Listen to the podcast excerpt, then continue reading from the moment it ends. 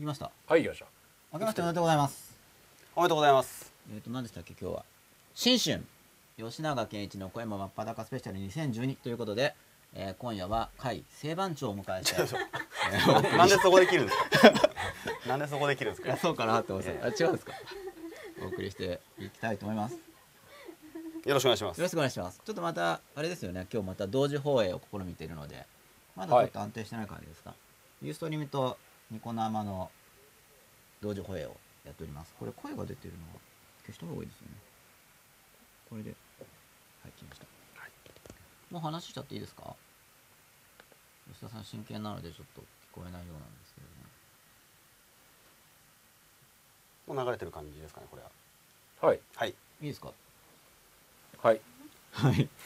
なんか無表情ですね。いつもいつもはもっと愛想がいいんですよ。ありがとうございますどうしちゃったんですか大丈夫まあ多分真剣なんだと思うんですけど、番長あれですよね。番長といえばはい独立したっていうことで、ああそうですえっと去年ですか？去年のそうですね12月の1日からだからまだ1か月ちょっとなんですけどはい。おめでとうございますありがとう。ございますえ独立したっていうのはなんか会社作ったみたいな感あじなんですか？そうですね一応塾だけの会社を作ったっていうはいことなんですけど、はい。あ塾だけの会社？塾だ。けの他にもいろいろ事業されてるんでしたっけ？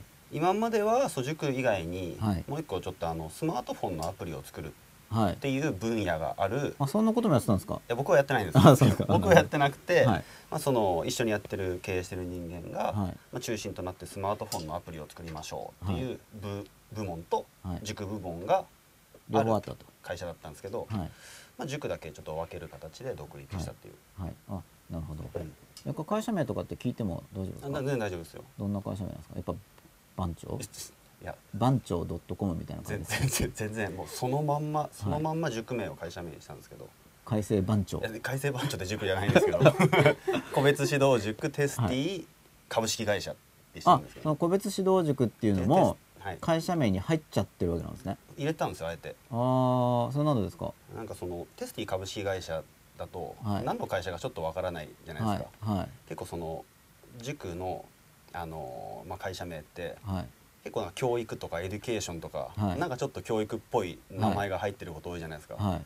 でいろいろ考えて、はい。テスティエデュケーションとかどうだろうとか思ってたら、はい。い、まいちダセえと、うん。そのまんま個別指導塾テスティ株式会社でいいんじゃねっていうはい。アイディアが仲間から出てはい。もうそれでいこうかなと。あじゃあそれを採用して。珍しいですよねでも個別指導塾とか。個別指導塾テスティテスティ株株式会社。式会社。後株で。後株で。テスティって何なんですか？テスティ塾名です。そのそのテスティの意味っていうか。テスティの意味。はい。テスティの意味は結構結構深くて。はい。まあ話し出したら朝までいっちゃいますいやそうはいかないですけど。あの、まあ、前前のその会社名がホットティーって会社だったんですよ、はい。でまあちょっと T を掛け言葉にしつつ、はい。テストではい。E 判定からはい。A 判定に上げましょうっていうことで、テスト E 判定 TESTEA はいでテスティ A まで入ってるんですね。A まで入ってる。僕テスティっていうか E で終わってあるあテテス E TEST EA って書いて。EA ででもう紅茶の T じゃないですか、はい。TEA で。だそれで TA って読ませだ大体テスティアって読まれちゃうんですけど、深い。です綴りとして。ね。深いですよね。深いですよね。結構これはねいいいい名前つけたなとちょっと思ってて、あの T E から A 判定っていうこともかけてあるんですね。さらになんかこうテス EST って最上級って意味があるじゃないですか。ってのはなんかこう中に入ってるのもなんか見た目とティのあテスティの。テストの中に。テストの中に EST, EST そう。最上級の？最上級の教育でテストをまあ E から A に上げちまおうぜ。っていうのが込められてるんですね。そうです。テスティって名前の中には。なるほど。分かったでしょうか。でちょっとニコ生で皆さんがそれについて、えーどういう反応をしているか見たいと思います、あもう早速ですか？はい、えーやっと声出たっていうことで。それですか？熱い書き込みをいただいております。はいありがとうございます。はい。でも改正番長やっぱさすがですよね。もう改正番長来たっていうふうにいやいやいやいや出てますから、いやいやあの、はい、吉永健一来たはないですいや毎晩毎晩出てらっしゃいますからいや毎晩も出てるつもまあちょっとりはないゲストを立ててくれたということで。なかなか毎晩は出てないと思うんですけれども、じゃあちょっとツイッター見てみてもいいですか？これユーストリームの方なんですけれども。えっ、とこれ僕ですね。10分前アンダースコアリスカアンダースコアさんこんばんは公演もよろしくお願いします。よろしくお願いしますリスカさんは、まあ、多分同じリスカさんだと思うんですけれども、はい。僕のブログの方でうん「除夜の鐘の聞き方」っていうのを記事で書いたんですよ。今年ですか？えーっと今となっては去年ですね。で早速実践してくださったっていうことでうん。感動的な書き込みをいただきました。なるほど。はい。除夜の鐘の聞き方ってすいませんブログ読んでなかったんですけど、はい。どん聞くっていう話なんですか？ああまあぜひ記事の方を読んでいただければと思うんです。これ多分ね番組で一回言ったことあるんですよ、うんうんうん。でよし多分わかんない。番組かとにかく吉田さんに言ったことあるんですよ。うん。放越じゃないかもしれない。まだなんかすごい吉田さん今やることあるから僕はマイクオンにしてないですかもしかして。ははいい、って言われちゃいました。これをオンにしてくれと。あああれじゃあ僕いいんですかこれで。すいませんね吉田さんのジェスチャーの解釈を間違ったようでございます。エルフさん初めて生で拝見します。10分前ということでよろしくお願いします。よろしくお願いします。10分前アップランダースコナンバーナイさんこんばんは。よろしくお願いします。よろしくお願いします。します。9分前小串康さんです。今年もよろしくお願いいたします。ということでよろしくお願いいたします、えージェン2222さん。明けましておめでとうございます。本年もよろしくお願いいたします。UST から放送前に通知が来る設定にしているのですが今日は11時からになってました。今ツイッター見たら10時からなんですね。ということで。なんか11時からになってるようなんですけれども、まあ10時からなので10時半くらいから始まる感じで。まあ それはわざとじゃないですよね、たまたまですいろいろいろいろとあってね。結局10時半みたいな、はい、いろいろあるんですね、生放送っていうこともあって、はで前山一号二四一さんです。囲碁強いさん。今度もよろしくお願いいたします、よろしくお願いします。よろしくお願いします。ということでまたいろいろ挨拶もいただいて。はい。ニコ生も見てみるとお真っ暗だったからやらないのかと思ってたっていう感じで。まあ基本的にちょっと温度低めですよね 低めだこれなんか確か15分ぐらい前にうん。ニコ生にやるよってアップしたんですよ、でも見に来てくれて嬉しいですね。そうだから相当動きが速い人じゃないと、でも存在を知らないです。うん、うん。うん確かにそうですね。なんか質問あればぜひ、えー書き込んでいただければと思います。もう改正版。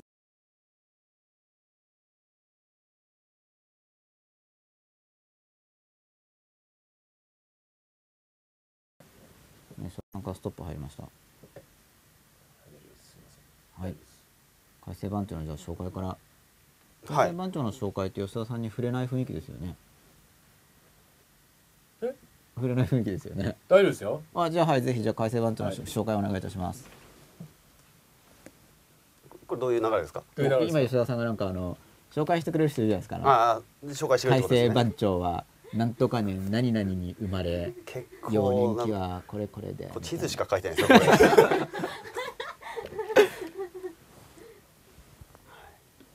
れまあ、あの有名な海星高校。あの、ペンは剣より強しの海星高校で番を張ってらしまあたまあまあまあはい。番長ですから、海星番長です。です。やっぱ今の生徒もやっぱりあれですか改正の前に行くとやっぱ皆さん深々とお辞儀をしたりとかえ？目を合わせなかったりとかそういう感じですか番長番長全然そんなことないですよ。全然そんなことないです、そんなことないですか、うん、あんまりそうね下駄からんコロンと履いて、はいあのいわゆる番長みたいな感じで、はいはい。ね、校内をかっ歩してたわけではないので。あわけではないんですね。否定が最後に来たんですね、はい。なるほど。わうん。かりました。じゃあ別にその恐怖政治を敷いていたというようなそう。よくあので少年漫画に出てくるような番長とは違う。お前やちょっと違う。焼きそばパン買ってこいみたいなんではない、はい、あそうなんですね。焼きそばパン買ってこいよりももっとすごいことをしてい、やいやいやいや 焼きそばパンの可愛いですよね。可愛いですけどね。定番でありますよね、まあでも独立したっていうことで、なんかあれですか？何か変わりました？まあこの番組見てる人もいろいろ独立したい人とかもいるかなとは思うんですけど、うん、なんかやっぱ考えなきゃいけないことがすごい増えたかなっていう、もちろんその塾をはい。まあ大きくするために、はい。でどうしようかっていうことはもちろん考えるんですけど、はい。その他にもこうなんだろうな社員とかはい。講師たちをまあどうこう盛り立てていくかとか、はい、結構いらっしゃるんでしたっけ？社員で社員は2人なんですよ僕の他に、はい。あと2その2人を人まずどうやって盛り上げるかそう。でまあその2人がすごいまあなんだろうな中心となって、はい。今教室の運営をしてくれてるので。うんはい。もちろんねそのなんだろう社長になったからってはい。社長室にドンと座ってはい。ねペロってこうやって。長室あるんですか？ないないないないです。ないです。もう全然ね。あだからそのもう例えば数字しか見ないみたいはな規模では全然ないのでもう、はい。久我山と西英福にあるんですけど、はい。どっちも往復しながら、はい。うん、半々ぐらいで往復してて。はい。その去年にあの教室運営の責任者の教室長が入ってくれるまでははい。なんか僕がその教室長を兼任してた感じだったんですよ。で体1個しかないから久我山と西英福両方にいることできないじゃないですか。はい。だからその西英福って実は一昨年に作ってたんですけど校舎を、はい。なんかしばらくはもうなんかこう休眠状態みたいな感じになっちゃってて、はいはい何名か生徒は行ってくれるんだけれども、はいその間しか開けてないみたいな状態が続いてて、これじゃいかんだろうってことで、うん。両方に教室長を置いてはい。で僕はどっちかに常にいなきゃいけないっていう状態じゃなくして、はい。両方行き来できるようにして、はい。まあ講師生徒に声かけをしながらっはい。ていう形で今やってますね。なるほど、うん。まあそういう体制を作ったっていうそういう体制を作って、うん、まあ大学受験がメインっていうことでよろしいでしょうか？小中高全部いるので中学受験高校受験大学受験から、もうあの定期試験の対策まで。そこら辺であれば何でも来いとうん。いう感じで、多分改正番長のことを知らない方もいらっしゃると思うのであはい。よかったら著書のご紹介とか。ああそうですね。著書を今持ってきてないんですけど。こんなの出てますまあ、とか一応あの勉強法の本とかをちょっと書いてますので、はい、あのね改正番長の勉強術っていう本とか、なんでそんなまじまじと見るんですか僕のこと。いやもう紹介している姿を、ね。はい、はい、あります。はい、あもういいですか？あ大丈夫です。はい、改正番長の勉強術。はい、アマゾンアマゾン買えますよね。まだ買います。アマゾンなどでも買えますのでぜひよかったら見ていただければと思います。はい、はい、えっともう一回見ていいですか？このなんかやっぱ米はまあ入んないですね。じゃあ勝手に進めていく感じでいきたいと思うんですけれども何か番長あの特に伝えたいこととか訴えたいこととかってありますか？この伝えたいこと伝えたいこと、うん。伝えたいこと訴えたいことか誰に対してですか？ちなみにまあみ見てる人ですよね。まあいろいろな人が見てるんでちょっとどんな人が見てるっていうのがうん。ちょっとつかみにくいかなと思うんですけれども、うん。まあ、基本的には教育に、まあ、一応というか、うん。まあ、真っ裸ってその自分の心をこう真っ裸に、うんうんうんうん。まあ、自分人間って自分に対して自分の心をごまかしちゃうところがあるので、うん。それを自分の心をもっと見ていくことで、うん。まあ、人生を良くしていこうという、うん。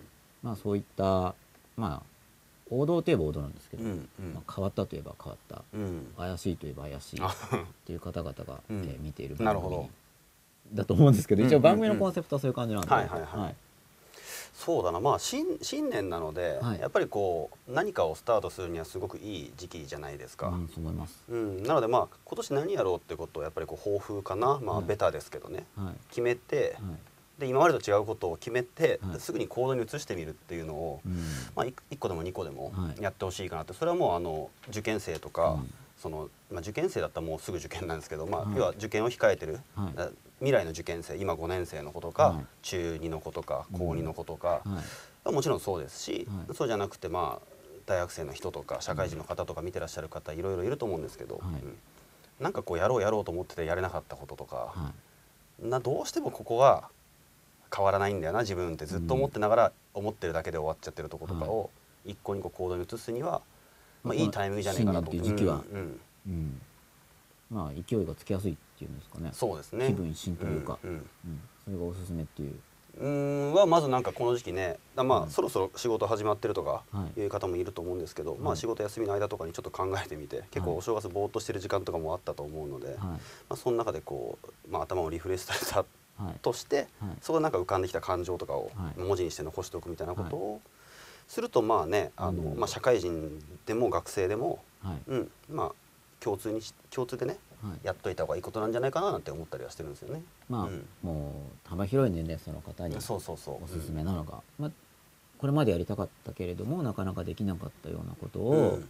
まあ、この新年という機会にそう。ややろうとまあ決意しやて。やってしまえというかそ一歩を踏み出してしまいまう。す そうそうそう。例えばねスポーツジムにもう会員登録しに行っちゃうとか、はい。うん、あ行こうと思ってたけどなかなか行けなかった人はもう行っちゃう。っそうそうそう。ていうのも1月にやっちゃえっていうそう。もうなんかねお金払っちゃったら後に引けなくなるじゃないですか、はい。みたいな感じで、うん。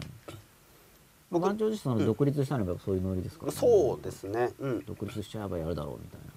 そう。なんか僕もだから独立したいななんて気持ちは、まあ、結構前からありつつも、はい。なかなかこう踏み出せてなかったんですけど、はい。まあ、いざねちょっとあの、まあ、その教室長とかも入ってねい。塾が単体としてこう回る形になってきたから、はい。まあ、いよいよやっぱちょっとその自分でその塾うん並びに塾から発展していく教育の部分にはい。ガチでこう力を割いて事業展開していくためには、うん。ちょっとその IT の方と一緒にやってると、はい。い、ろいろとこうまあやりづらい部分というかその、はい。全部じ自分でそのなんだろう思い通りにできない部分があったりするそれ思ったことをすぐ実行に移せないってことですか？なんか決済待ちになるとか、まあ、決済決済権とかはあかなりまあ持ってはいたものの、はい。その結局両方のバランスでやらなきゃいけないんで、はい塾で例えば利益が出ますと。ではいもそれを例えばその、ね、スマホの方に、うん。まあ突っ込むってなると例えばはい塾の方で加速させるそのパワーが半減しちゃったりするじゃないですか。あんま番長としてはその塾の収益を塾に再投資したいとしてもそうそうそうそうそう。それがまあうん。自分の権限だけじゃそうできないし、はい。そうならないっていう状態だとしたら、はい。やっぱちょっとこうあのね塾を大きくしようと思ってくれて頑張ってくれてるスタッフのはい。モチベーションとかを考えても、はい。あとはやっぱ自分自身のそのやりがいとかを考えても、はい。ちょっと物足りないなと思って、まあ、ちょっと独立したいんだなんて胸を、うん。あ、じゃあもともと番長はその塾部門にすごい番長自身をは塾部門しかやってなかった。あしかやってなかった。うん。だからもう全然スマホのこととか何もわからない、もも持ってないし。塾もじゃあもう精一杯やりたいっていうか、そうですね。塾、ん。並びに塾から発展していく教育、なるほど。でそれを決めてまあ新年じゃないですけど。まあ、新年じゃないですけどね、うん。そうだ去年の、12月に。うん、秋に決めてはい。こうしたいって。ちょうど会社の決算が11月末だったんで、はい。まあ、このタイミングがいいかなと思って、はい。もうそれで。で、まあ、相談して、はい。まあ、その相方のね、まあ、前の会社の社長も、はい。まあ、話の分かる男で,、はい。でまあ、そういうんだったらいいよということで、まあ、いろいろとこう、まあ、相談してい。分けてって感じだったんですけど、じゃあまさに今これからこうどんどん走っていくっていうかそうそうですね。でもいや結構やっぱ夢膨らんでる感じですかこれで俺のいやいや本当ありますよ。番長が解き放たれたぜみたいな。番長は解き放たれて俺どんな檻から出したかみたいな感じですか？いやまあでもなんかやってみてはい。結構、うん。自分の得意だったけど封印してた部分とかが、は結構解放されてるなって感じはちょどこっとあるんですよら辺なんですかそれは？やっぱ番長下で吹かせるとかですか？まあ、いや そんなことはしてない。何もしてないんですけど。社長になったのをいいことにっていうか。なんかその一番はい。こうしてったら良さそうだなっていうような計画を作るとかって意外と得意だ、アイデアが出てくるってことね。イデアなんだろうなその事業のアイデアってよりも、うん。どうやって予算を振り分けていったら一番効率よくはい。なんだろううん。拡大していけるかとか、そのリソースの配分っていうのはあれですよね。番長の方を見るとあの受験生時代から考えてますよね。その自分自身のあーまあ。点数をこう合格点に持ち上げるために。そうですね。そうそうそう。だからもう。知識リソースとか時間リソースそう。とかを100%ってまあ基本的にないじゃないですか、はい。なるべく100%っていうかまあなるべく丸に近づけるような選択肢を取って人間って結局行動してるわけじゃないですか、はい。うん。でそのための方法をまあすごい考えるようになったら、い。結構そういうのを考えてる自分ってなんか、なんだろうな結構そういうのに夢中になってるなってところに気づいて、合ってるっていうこと。そうなんか性に合ってるかなっていう社長向きっていう感じですか？まあどうなんだろうな。まあでも結構そう、うんうん、なのかな、まあ、社長に向いてるかどうかはこの後ね答えは出るんですけど。まあそうですよね、うんやってそれは社長になってからうん。考えるようになったっていうよりはもともとそっち方向に頭をよく使ってたいやあんま使ってなかったんですよ。なかったのをそっち方向だからそのどうやってこう事業を大きくしていこうかってことをガチで考えるようになったら、はなんかすごい脳内が活性化してたんですよね。あその働きがそれが先ほどの解き放たれたっていう話にそう。なんかすごいワクワク自分でもしてるし、ううん。こんな風にしてってね塾も大きくして、さらにそう教育の別の事業にね展開していって、はい。ねやがてはこのテスティがね、全国区で有名な塾になればいいななんてそこまで来ますか？まあまあ直近の話じゃないですけどね。あもちろんそうですけど、まあまあ初めからでも全国区狙わない人も、まあ、もちろんたくさんいるわけなんで、あまあなんだろうその全国とまあ全国には関東圏かな、あの全国にそのフランチャイズでわっと展開していくって気持ちは今のところはないので、け事業計画にもないので、はい。うん、まあ、関東圏ぐらいは、関東まあ、圏ぐらいはって言っても結構すまあいやごいですけどね。大きいですけどね、うん。うん。今まではその久我山にまあ本校があって、はい。で西江福にもう一個作ったらそこすらろくにね、はい。動かせてない状況だったんですけど、はい。そりゃそうだよねって俺一人でやろうとしても無理じゃんってことで、まあ、仲間を得てはい。で仲間がすごい頑張ってくれてるので、はい。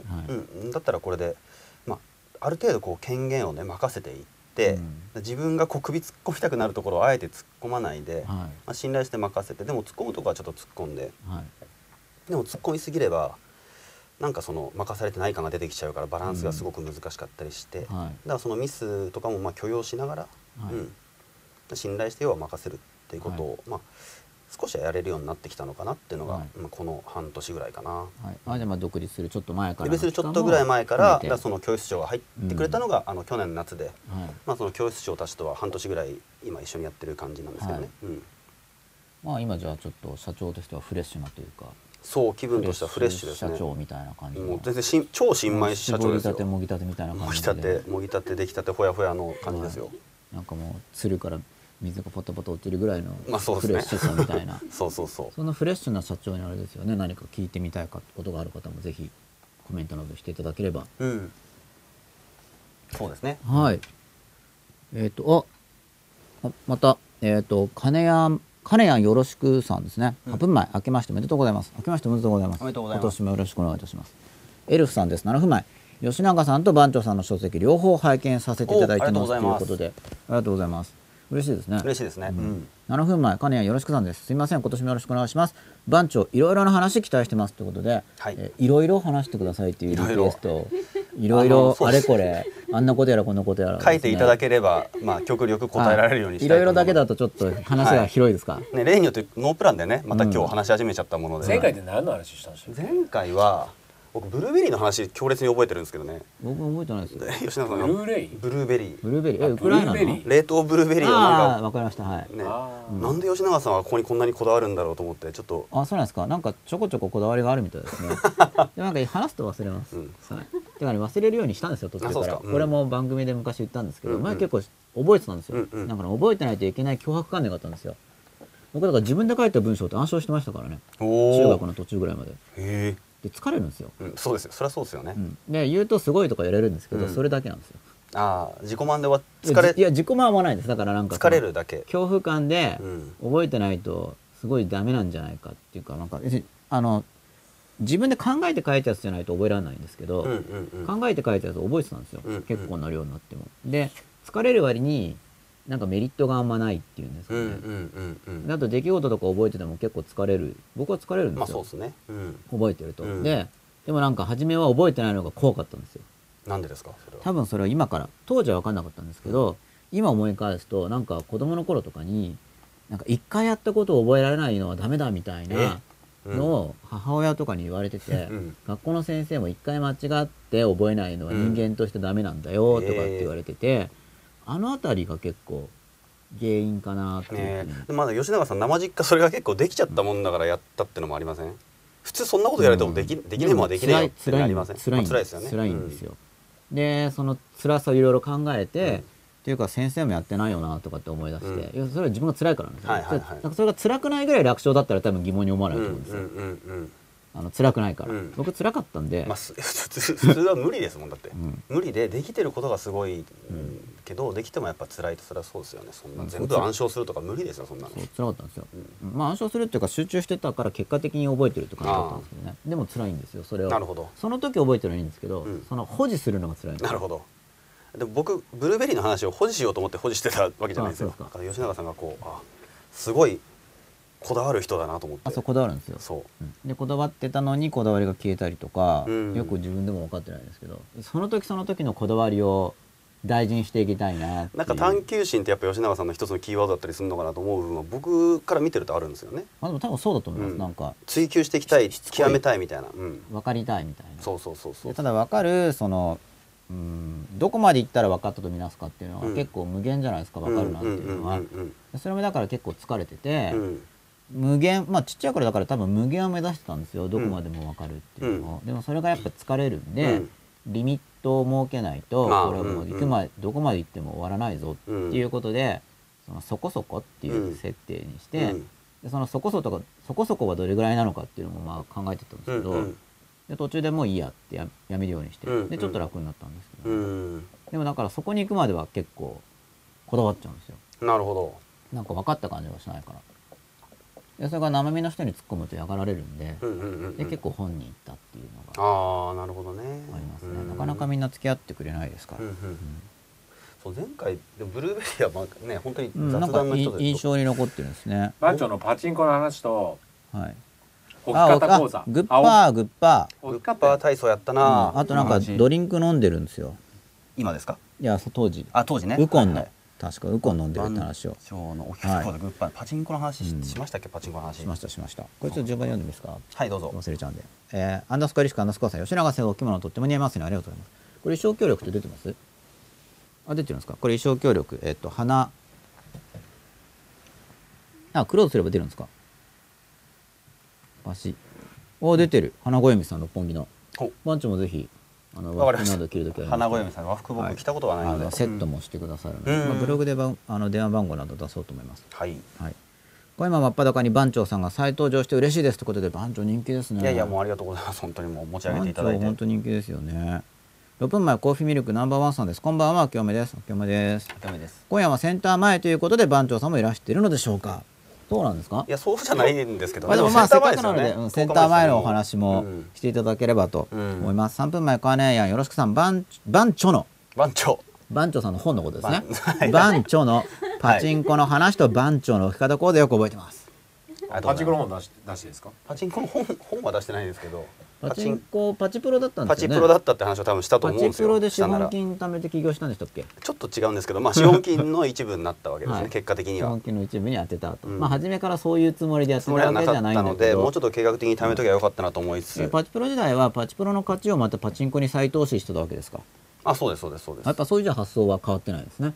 塾の利益を塾に再投資みたいな。でもかなりかなりの勢いではい。無計画な飲み会とかに使われていたので。それはパチプロの話ですか？パチプロ時代に、はい。パチプロ時代に稼ぎます、それを再投資する部分もありつつ、うん大部分がこうビールとかに消え消えていて、はそれも僕らしいといえば僕らしいんですけい、ど、うん。それはちょっと納得してないんですか番長としては？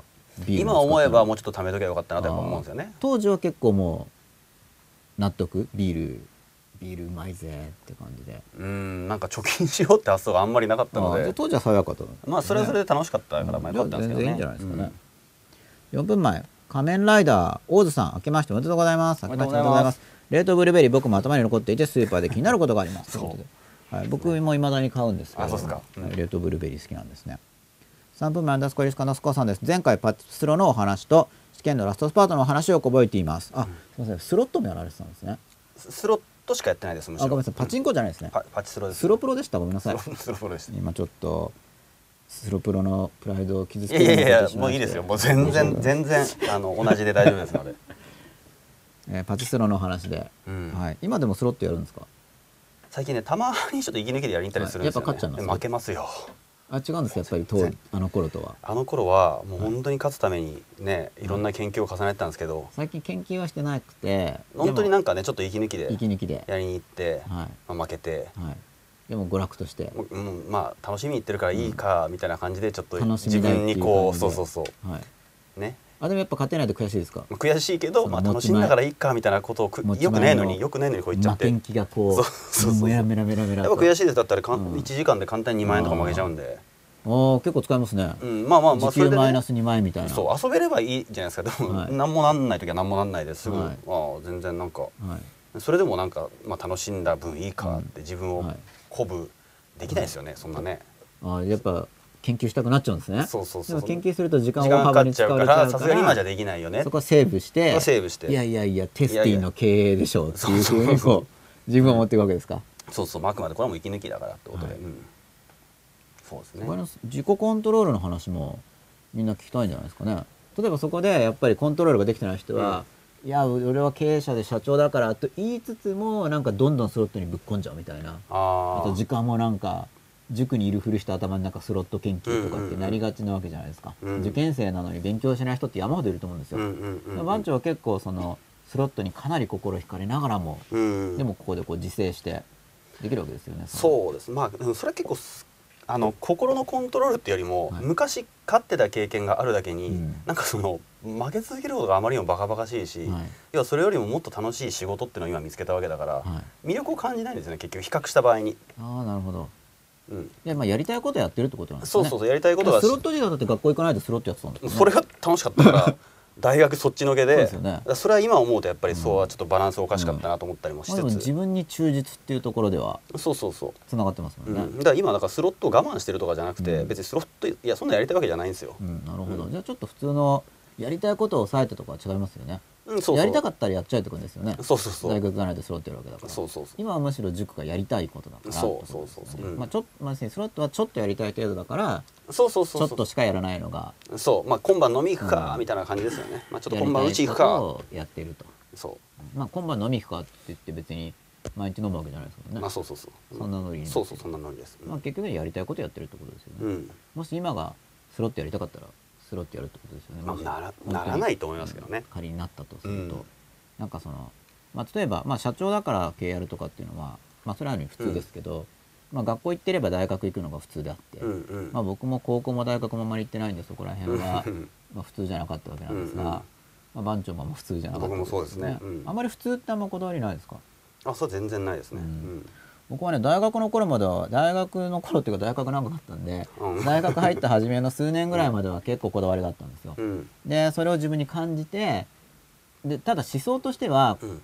あんそうじゃなくて自分の基準で生きたいなって思ってたんですけうど、んうん。まあ、でもやっぱり周りの影響をかなり受けちゃってるよねっていうのは結構気づいて、どどういうことですか？えー、とやっぱりその何歳までにはこうなるだとかうんうんうん。やっぱ大学行かなきゃとかそういうのも含めて、そういう気持ちが出てくるわけです自分の中に、うんうん。うん。だから自分の思いに忠実に生きたいと思ってるはずなのにああなるほど。周りに流されちゃってる部分がある部分がある、あとうん行動としては流されてなくても気持ち的に引っかかるとか、うんうん。そういうのを結構感じたんですよ、うん。大学入って初めのうん。34年くらい。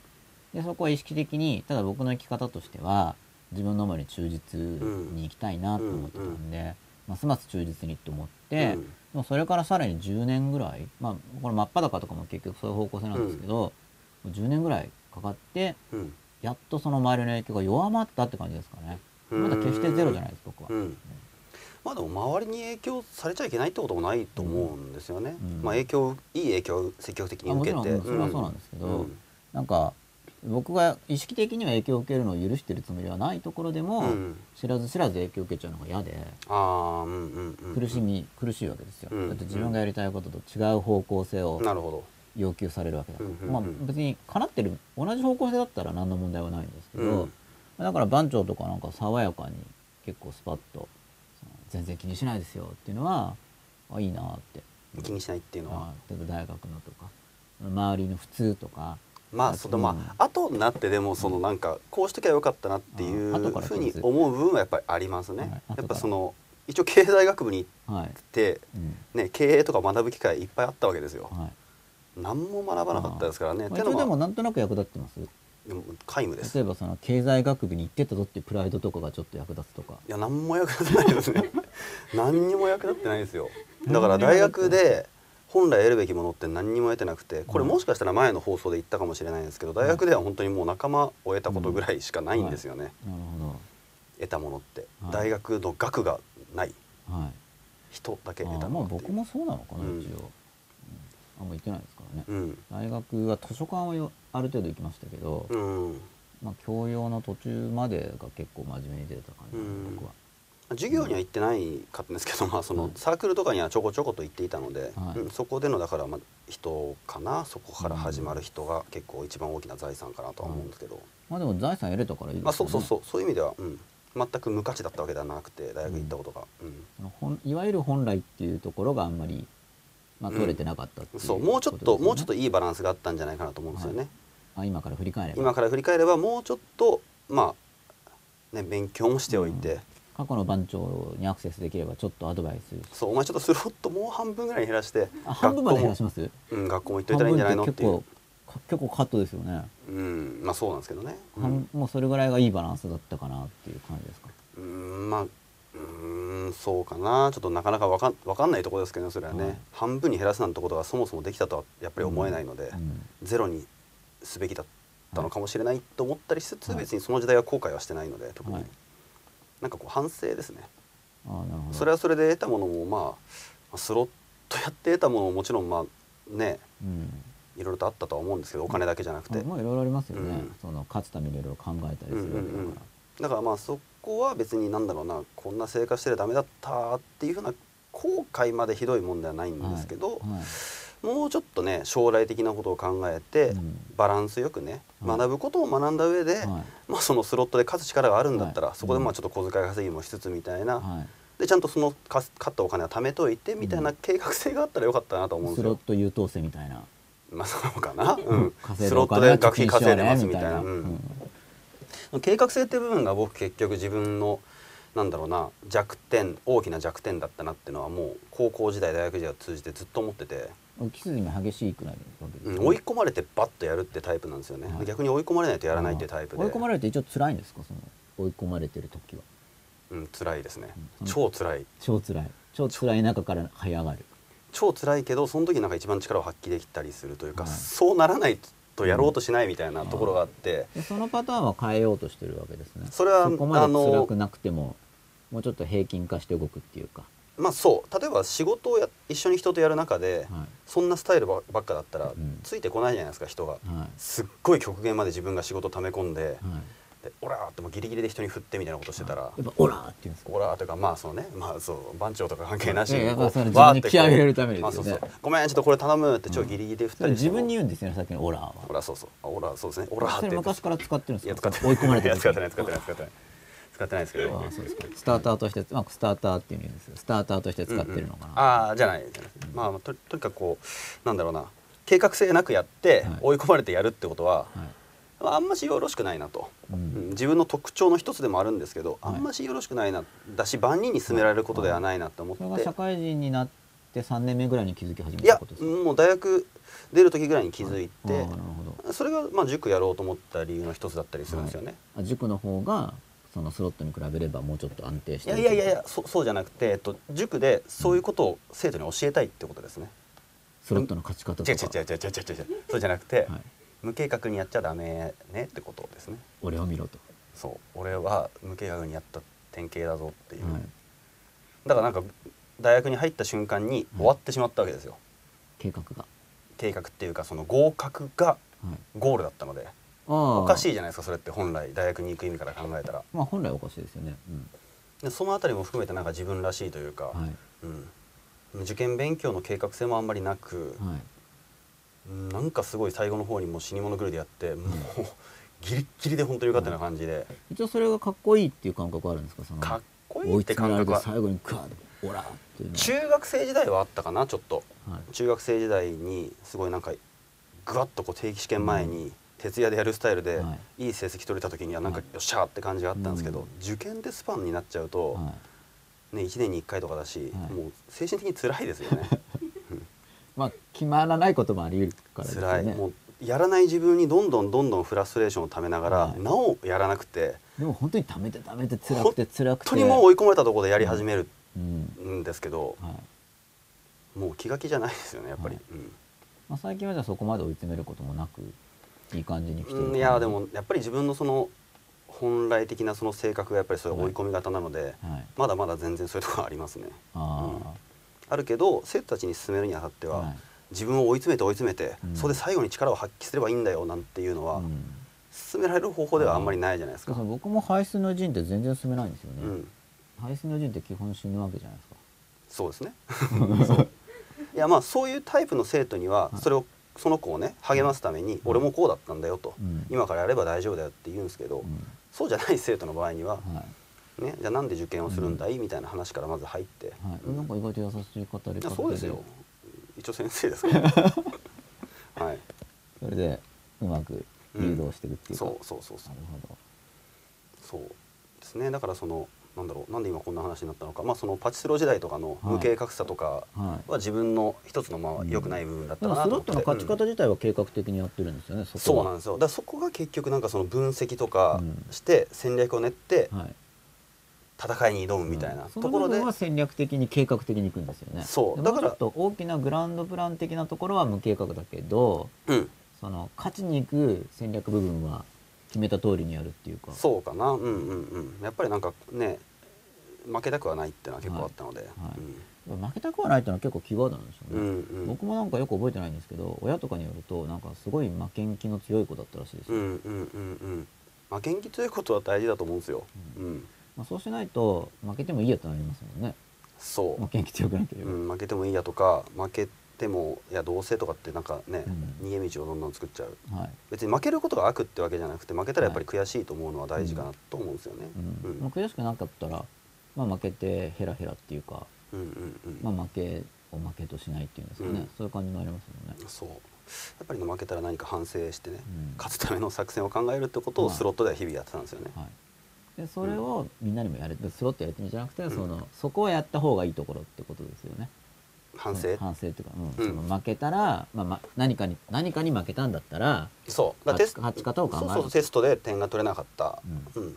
いやどうせねまだ今回もあの俺ダメだから点取れなかったんだよって、ダメだからって何がじゃあダメなんだよってことで、なんかその負けん気が強い人の悔しさっていうのはあのへこむんですけど、うん。やめないんですよね。だからそこの微妙な違いで、うん。なんか負けてや悔しいんだけどやめちゃう人ってなんかちょっとなんかもっと湿ってるっていうんですか、その悔しさが、うん。うん。なんか結局悔しくて辛くて折れるんですけど、うん。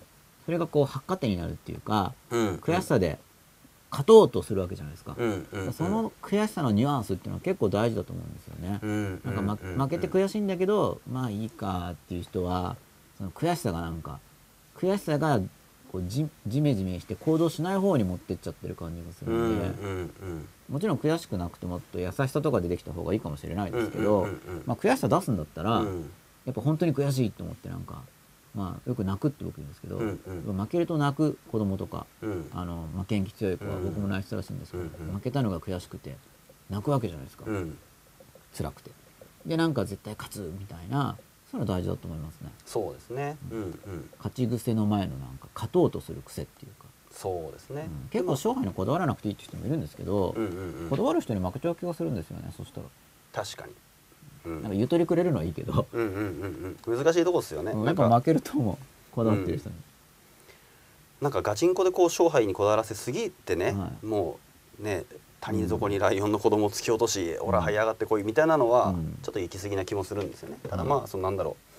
やっぱり勝ったら嬉しいし負けたら悔しいって気持ちは根底にないと、うん。うん。あえてゲームを作っていくと僕大事だと思ってるんで、うん。でその勝ち負け良くないよって人はゲームとか競争ってなんか嫌だよねっていう概念を持ってると思うんですけうんど、うん。別にその本質的にゲームがあるわけじゃなくて、うんうん。わざわざゲーム化して、うんうん。わざわざ勝ち負けを作って、うん。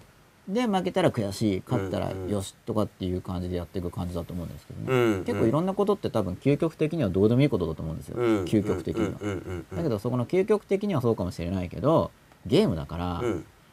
なんか昔僕はよくそれサッカーとかの例えで言ってたんですけど、うんうんまあだからあの網にボールを蹴り入れてだから何なのって言ったらん何なのって話なんですけど、うん。な意味あるのみたいな、はいはいはい。でもそこをなんかそこに価値をあえて感じて、うんうん。こう勝とうってやることでなんか面白くなるわけじゃないですか。そうですね。うんうん。確かに。勝ち負けを人工的に。そうですよね。そそれはなんか、まあ、確かにどうでもいいことだと思うんですけど、多分究極的には、例えばそのオリンピックにしても、うん。なんか0.01秒早いから何なのさって言っちゃったら、うんうんうんまあ大したことないじゃないですか、まあそうですね。うん。でもそれをなんかあえてそこすごいよっていうことにすることでなんか燃えるし、うん。楽しくなると思う、うんうんなんか勝ち負けがある方が面白いと思うんですけどね、うんうんうん。負けてる人をバカにするとかそのうん。不正してえー勝つとか、うん。それはよくないけどあえてゲーム化するっていうのは僕は大事だと、そうですね。うん。思ってるんですけど、うん。やっぱあえてゲーム化してる感じだと思うんですよねその勝ち負けにこだわってる人、うんうんうんうんうんうんそのあえてっていうのがなくて本当にこだわってる人がバランスがなくなっちゃってる人だと思うんですよ、うんうんうんうん。こだわりすぎるあまりね。そうそうそう、うん。そのあえてっていう部分がもうなくなっちゃってもうもう本当にねそこかこだわ勝勝負マシーンみたいな感じになっちゃって。もう本当にこだわっちゃってる、別にこだわってるんだけど、うん。やっぱうまくいくこだわり方っていうのは一応やっぱどっかにあえてこだわってそうですね。人工的に勝ち負けにこだわってるっていうその勝ち負けっていうのがうん本来的なものじゃないっていうのを把握した上でこだわってるんだとうん思うんですよ、でも本来的じゃないからといってこだわらないんじゃなくて、うん。本来的じゃないけどこだわるっていうそこのこうちょっとまあ矛盾してるようなその感覚をつかむのがすごい大事だと思うんですよ、うんブレスに。どっちでもいいやでもないし、本当にそこの勝ち負けが本当に存在するって思っちゃうわけでもないみたいな、そうですね。そういう適切なバランスでこうやっぱなんだろう生徒たちにねはい。こう競争させるみたいなことはね、いいことだと思うんですよね。負けたやつがね悪いとか、うん。お前できないんだとかではなく、うん。うん。やっぱり勝つことの快感をねはい。覚えてほしいし、うん。それにまあだ勝ったらじゃあ何だってことはなくてう、ん。なんだけども、勝つことは嬉しいっていうのはやっぱモチベーションになると思うので、ううん。そうですよね。それがないと、まあ、努力できなくなっちゃいますからね、で17分前金谷よろしくさんです。番長の塾は来るもの拒まずでしょうか？それともある程度優秀な生徒を集めているのでしょうか？番長の塾と他塾との違いを教えてくださいということで2つ質問いただきました、うん。で来るもの拒まずですよ。来るもの拒まず、うん。学費さえ出せば。学費さえ出せば拒まずですね。はい。そうです。来るもの with 学費であれば。うん拒みませんよ。入塾試験はないってことですか？入塾試験はないですないです。面接とか、うん。まあよっぽどそこが悪くなければまあ悪くてもそれで面倒見ます。そこほ悪いことは別に問題ないですよ。おーいやよっぽどねいやいやいやよっぽど、うん。そのこう塾の中でねうん。暴れるとかじゃなければ、はい。学校でそこが悪くて勉強できないから、うん。助けてくれよってそんなやつこそ助けなきゃいけないじゃないですか、かっこいいですね。それは全然、うん。はい。来るも来るもの拒まずですよね拒まずうん番長の塾と他塾との違いを教えてください。違いね違い。だからまああの講師たちが結局はい。1対1で指導するんで、うん。その講師をきちんとはい。あるあのーなんだろうな一つの方向に向けてはい。指導に当たらせなきゃいけないじゃないですか、うん。そこの部分がまだ今人数が少ないこともあって、はい。すごい行き届い講師の人数講師の人数が少ないこともあって、はい。まあ、今だんだん増えてきたから一つ、まあ、課題にもなってるところではあるんですけども、はい。まあか、講師たちにその、まあ、理念的なものを浸透させやすいはい。から、うん。その下で要は自分の、えー理念が浸透した状態ではい。やれてる部分は、まあ、今小さいからゆえではあるんですけど、それ理念っていうのは語っていくわけですか？その講師の先生に番長が、まあ、研修とかやってるんですよね。研修研修やってて、入ってきたら、うん、入ってきたら番長研修。番長研修みたいなことをやってるんですよね。富士山合宿みたいな、そう。だからまあ講師から生徒に伝えられることが、はい。結構そのまあ、うん。えーなんだろうな勉強だけじゃなくてね、みんな結構番長スピリットの継承者みたいな感じなんですか？まあ大げさに言えばそうですけど、うん、っていうところが今のところは強みになってるのかなっていうところですね。はい、うん。うん、そう。俺の精神が。そうただそれってでも小規模だからできることじゃないですか。それは今課題なんですよ。だからここから拡大していくにあたってきちんと自分のやりたいこととか自分がさっき言ったような目標を立てて頑張る、じゃあ目標を立てて頑張るって具体的にどういうふうにやることなんだとかってことを、ちゃんと講師が生徒に語れるようにはい。そんな講師の教育うん。を例えば自分が直接しなくてもはい自分がその教室長たちにこういうふうに講師たちを研修してくれっていう形ではい。言えば講師たちを育てることができるような形で教室長が講師を育ててくれるようことができる、番長が直接出ていかなくてもうん、とかっていう枠組みをきちんと作ることが、はい。まあ、拡大にあたっては絶対必須かなっていうふうに思ってて、うん。でこれができずに拡大しようとしたら塾潰れるなと思ってるんですよ。はい。なるほど。なんか噂ほどこの塾はい。よくねえじゃんみたいな話になっちゃって、噂はじゃあもういいわけですか？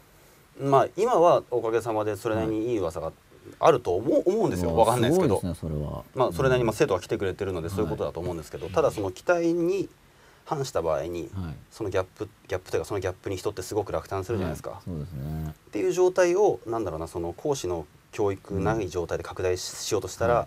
あのそういう状態がまあ近い将来訪れちゃうなと思ってて、そこは危機感を感じてるとこかな、はい。だからそれが規模を拡大する前の準備段階として着手しなくちゃいけない今の段階では本当にもうこ講師がすっごくやっぱり優秀なことがもう大大きなまあ違,、はい。違いとしてはなんかその目に見えてわかるね。うちはこんな教材があるからすごいんだみたいな感じではないんですけど、うん。講師がすごくなんだろう僕の理念が浸透していて優秀。に会えばわかるみたいな感じですうん、教それはまず来てくれみたいな感じなんですけど、うん、体験してくれと。そうそうそう。だからそこの部分をこれからはちゃんと担保していく。その質を担保していくのがうん絶対必須の課題かなっていうふうには思ってて、うん。なるほど。それから回答になってるかちょっとわからないですけど金谷さん、そしてもしまだ突っ込みたいことがあればぜひまたうん。言っていただければと思います、20分前お越しやすさんです。番長さんの YouTube の算数の講座を楽しく見させていただきました。まあ番長さん YouTube で算数講座やってるんですか？あの 前やってたやつなんですけど、はい。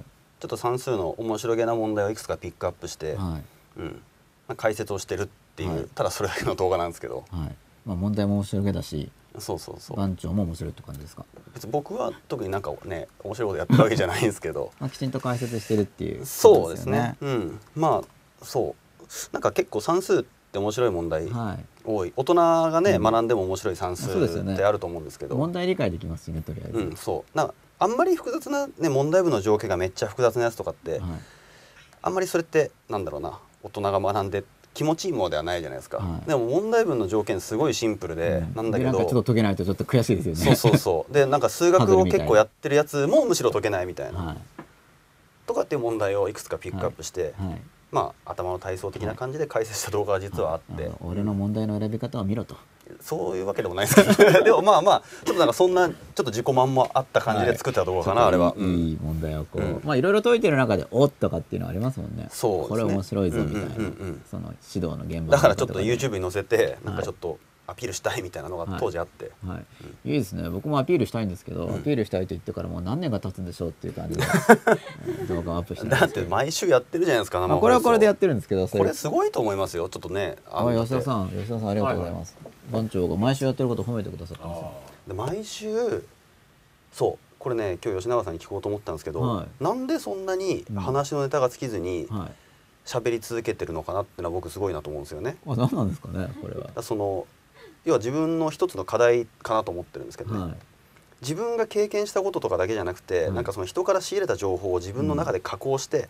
話す能力ができると、はい。多分その話題ってどん尽きなくなると思うんですあよ。ー。じゃあこれ課題の2つ目ですね。1つ目がその教室長などによるああそうそうそう。そうそうそうそう全然別軸の話なんですけど、はい、2つ目は。いや別軸じゃなくてその改正あまあそうですね。団長に確かに確かに。がが必要としてるエレメントってことで、うんうんうんうん自分の今の自分から理想の自分まあより向上した自分に行くためのステップっていうかその構成要素の一種は何かなっていうのを考えてるってことそう。だ自分っていうフィルターをと通して情報を、えー解釈し直して発信するっていう能力が多分すごい長けてると思うんですよね、吉永さん。ありがとうございます。なんかうんそれが一つの、はい。まあ、源かなと思ってるんですけど実際どうですか、なんでそんあなあ実続けられるのか。際っていうのはもともとだけど一応100回の大きな構成自体も練ってて、うん。まあ、かなり変わってきてるんですけどね、うん。その100回の構成にも後の話題を入れつつも、同時にもともともうちょっと構成がしっかりした面もあるんですけど、これ話しきれないなみたいな、うんうん。100回の中でそういうのも出てきててまず大きな流れがあるっていうのとあとやっぱ結構ちっちゃい時からそうなんですよね。なんか話すんですよ。で話す時って結構無意識的なんで、まあ、それで間違ったこととか、うん普通だったらしないような勘違いとかをずっとしながら話してたりするんですよ、なんか人名間違えてるみたいな、うんソクラテスって言ってるつもりでなんかずっとヒポクラテスとか言ってるとかうんみんな指摘してくれないから全然気づかないみたいな。そんな感じのすごい間違いをかますんですよね、うんうん話してる時って、なんですけど結構その普段のインプットがあってうん。もともと本読む時に僕結構対話しながら読むタイプなんですよ本とですか？元々。うんうん。本と、まあ、僕の読書法にも書いてあるんですけど、うんうん。すいませんちょっとそこはい。はい、いやあの謝ることではいはいはい結構僕の方は読み流されてるし、まあ、読んでない人もいますけど、うん。まあ、簡単簡単な言葉で書いてるから読み流されやすいんですけど、うん。いろいろ書いてあるつもりなんですよね。で対話しながら読んでいてそうするといろいろ考えるじゃないですか。でネタが出てくるわけですよ、うん。読んでる時、うん。だからあの図書館の本とかは本当は書き込んじゃいけないんですけど僕、うん。あの駒場の本も書いてましたからね。ぶっちゃけちゃったもう僕あれじ時効ってことで。いいいいと思って書いてたんですよ。あ後から読んだ人にも役に立つだろうみたいな。そうそうそうなんか掲示板みたいな。掲示板にコメントついてるじゃないですか、うんそんなノリでね。でも駒場の本だし本郷の本だから、うん。これは東大生同士やっぱり書くでしょみたいな感じ。でで前の人もちょっと書いてあるんですよ。なるほど。うん。だからあの記号論の本とか読むと結構僕の偉そうな書き込みが。なんかもう恥ずかしいですよね。多分著者を相当バカにしているような書き込みいっぱいした記憶があるんですけど。か若気の至りでちょっとね書いちゃったな。り若気の至りですけどね。対話しうんながら読んではいはいはい。で破ってないです。うん。うんいやうん。あの書き込んではいるけど、ページ破って持ち帰るのは多分してなかったと思います。なるほど。じゃあまあ軽症の部類ですね。はい。軽犯罪の部類自分の自分で買った方はよくやるんですけど。でそういう感じで対話して読んでいて、うん。あとはもう現場では結構なんかもう無意識的ですよね僕は。現場ってのはあの家庭教師の指導してる時ってもうことですか？塾もそうだし、うんうんうん。例えばあの、まあ、英文法とかを塾で教えてたんですけど、やっぱり事前にすごい準備するんですけど、うんうん。その日の朝になってももう徹夜してるんですけど、うんうん。何話していいか分かんないとかって結構あるんですよ、うん話す時ってリニアリニアにしないといけないんで、うんうん。知識って有機的じゃないですか、うんうん。でもここを話すにはこっちも前提になるしみたいな、うんうんうん。数学みたいな数学の幾何学みたいな分かりやすい順番があればいいんですけど、うんうん。そうじゃない時にどうすればいいか分かんなくて、うん。もう結構そのままもう教室行っても分かんないみたいな時もあるんですけど、うんうん。うんでもいざ目の前に生徒がいると話し始めればなんとかなっちゃうう。んうんうんうん。まあそういうとこってちょっとありますよね。ありますよね、いやそのなんか無意識的にやってるっていうのをずっとやってるでもね100回ってなかなか難しいと思いますよ。うん。それはすごい。うん。ありがとうございます。しかも深深いじゃないですか一回一回のテーマが。ありがとうございます。コアコアにねなんかこうどんどんどんどん突っ込んでいくような感じ100のところがあって。回目までにもっとかなりコアに行きたいなと思って、もうすぐ100来るんですけでど100じゃ足りないぐらいの感じで思ってますよね多分。まあでもやっぱり100でまとまりをつけるっていうのが、あそれはあのコントロールの話なんですけど、あのまあスタートチェンジストップとかスタートドライブストップって言ってるんですけど、うんコントロールはストップがないといけないまあそうですね。うんで、うん。まあ一応じゃあちょっと真面目っぽい話をするとですね、近代近代のコントロールのあの弱点っていうのはストップが弱いんですよ。うん。近代近代科学成立以降っていうのは、要はまあ自然は無限だから考え方として。は、うん。まあどんどん使っちゃえみたいな。イメージなんで、うん。結局公害問題もそうだし、うん。で今あの今これから僕あの子供を勉強好きにする本っていうのを今書こうと思っていて、うんうんうん。でまあネタを言っちゃうんですけどね、うん例えば窒素循環の話とかってあんまりまだ一般的に論じられてないんですけど、結局窒素循環とかもその空気中の窒素固定が拡大してるわけですけど肥料とか。でいやそしたらまあもん、まあ、問題視してる人当然いるんですけど、うん。まだ一般常識じゃないんですけど、僕もちょっとよくよく分かってないですもん。はい、あのじゃあ本で少し書きたいです、はい。であの結局ストップが弱いんですよ、うんうんうん。だから暴走してるわけじゃないですか、うんで例えばこの間の原発とかも結局ストップが弱いんですよ、まあね弱かったとなのかはい。今からすると、うん。結局コントロールっていうのははまあ始めますよね。でうん。ドライブしてって、ね、自分の行きたい方向に。うん。はません。始めるだけじゃなくて行きたい方向にこうドライブして、うん。でストップしてでそれで僕はコントロールが完結だと思ってるうん。んで、うん。その撤退戦略っていうのがとにかくそのどんどん大量生産だとか、起業して拡大だとか全部そうなんですけど、うん。でコントロールの中にストップがあるんだようんっていうのが僕が21世紀の常識って実は密かに呼んでるものですよね、うん。20世紀は結構ストップなくてももうどんどんエンラージメントどんどんでかくすればいいじゃんみたいなところがあるんですけどそれって結局そだからまあお酒の話だとお酒飲まれるとかもそうですけど、ストップが弱いんですよね、うん。だからぐさぐさっときましたけどねちょっとね。でコントロールってスタートドライブストップなんだっていうふうに、よくあと始める途中終わりとかいろんな言い方で言ってるんですけど、うん。考え方は同じで、うん。そこまでやってコントロールなんだよっていうふうに初めからなるほそうコどントロールかハンドルっていうのは、うん。そこまで考えておくものなんだと、うん。なんか死に際をきれいにすると一緒なんですけど、そういうのをなんか伝えたいんですよね。なるほどね。で結局だから100夜でうん。終わりっていうのもそのやっぱそこでまとまりがつくっていうのが確かにそのストップのコントロールなんで。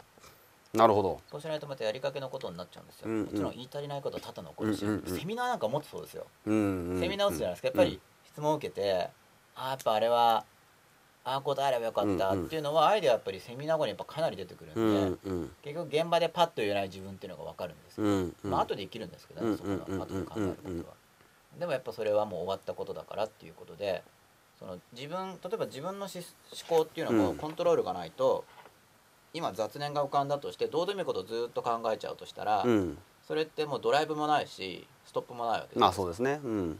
スタートもしかも自発的じゃないし、うん。コントロールがないですよ。スタートもコントロールできてない、ましてや途中もコントロールできてない、うん。終わりもコントロールできない。全然コントロールうんうんうん。あの3要素を全部コントロールで持とうねみたいなうん。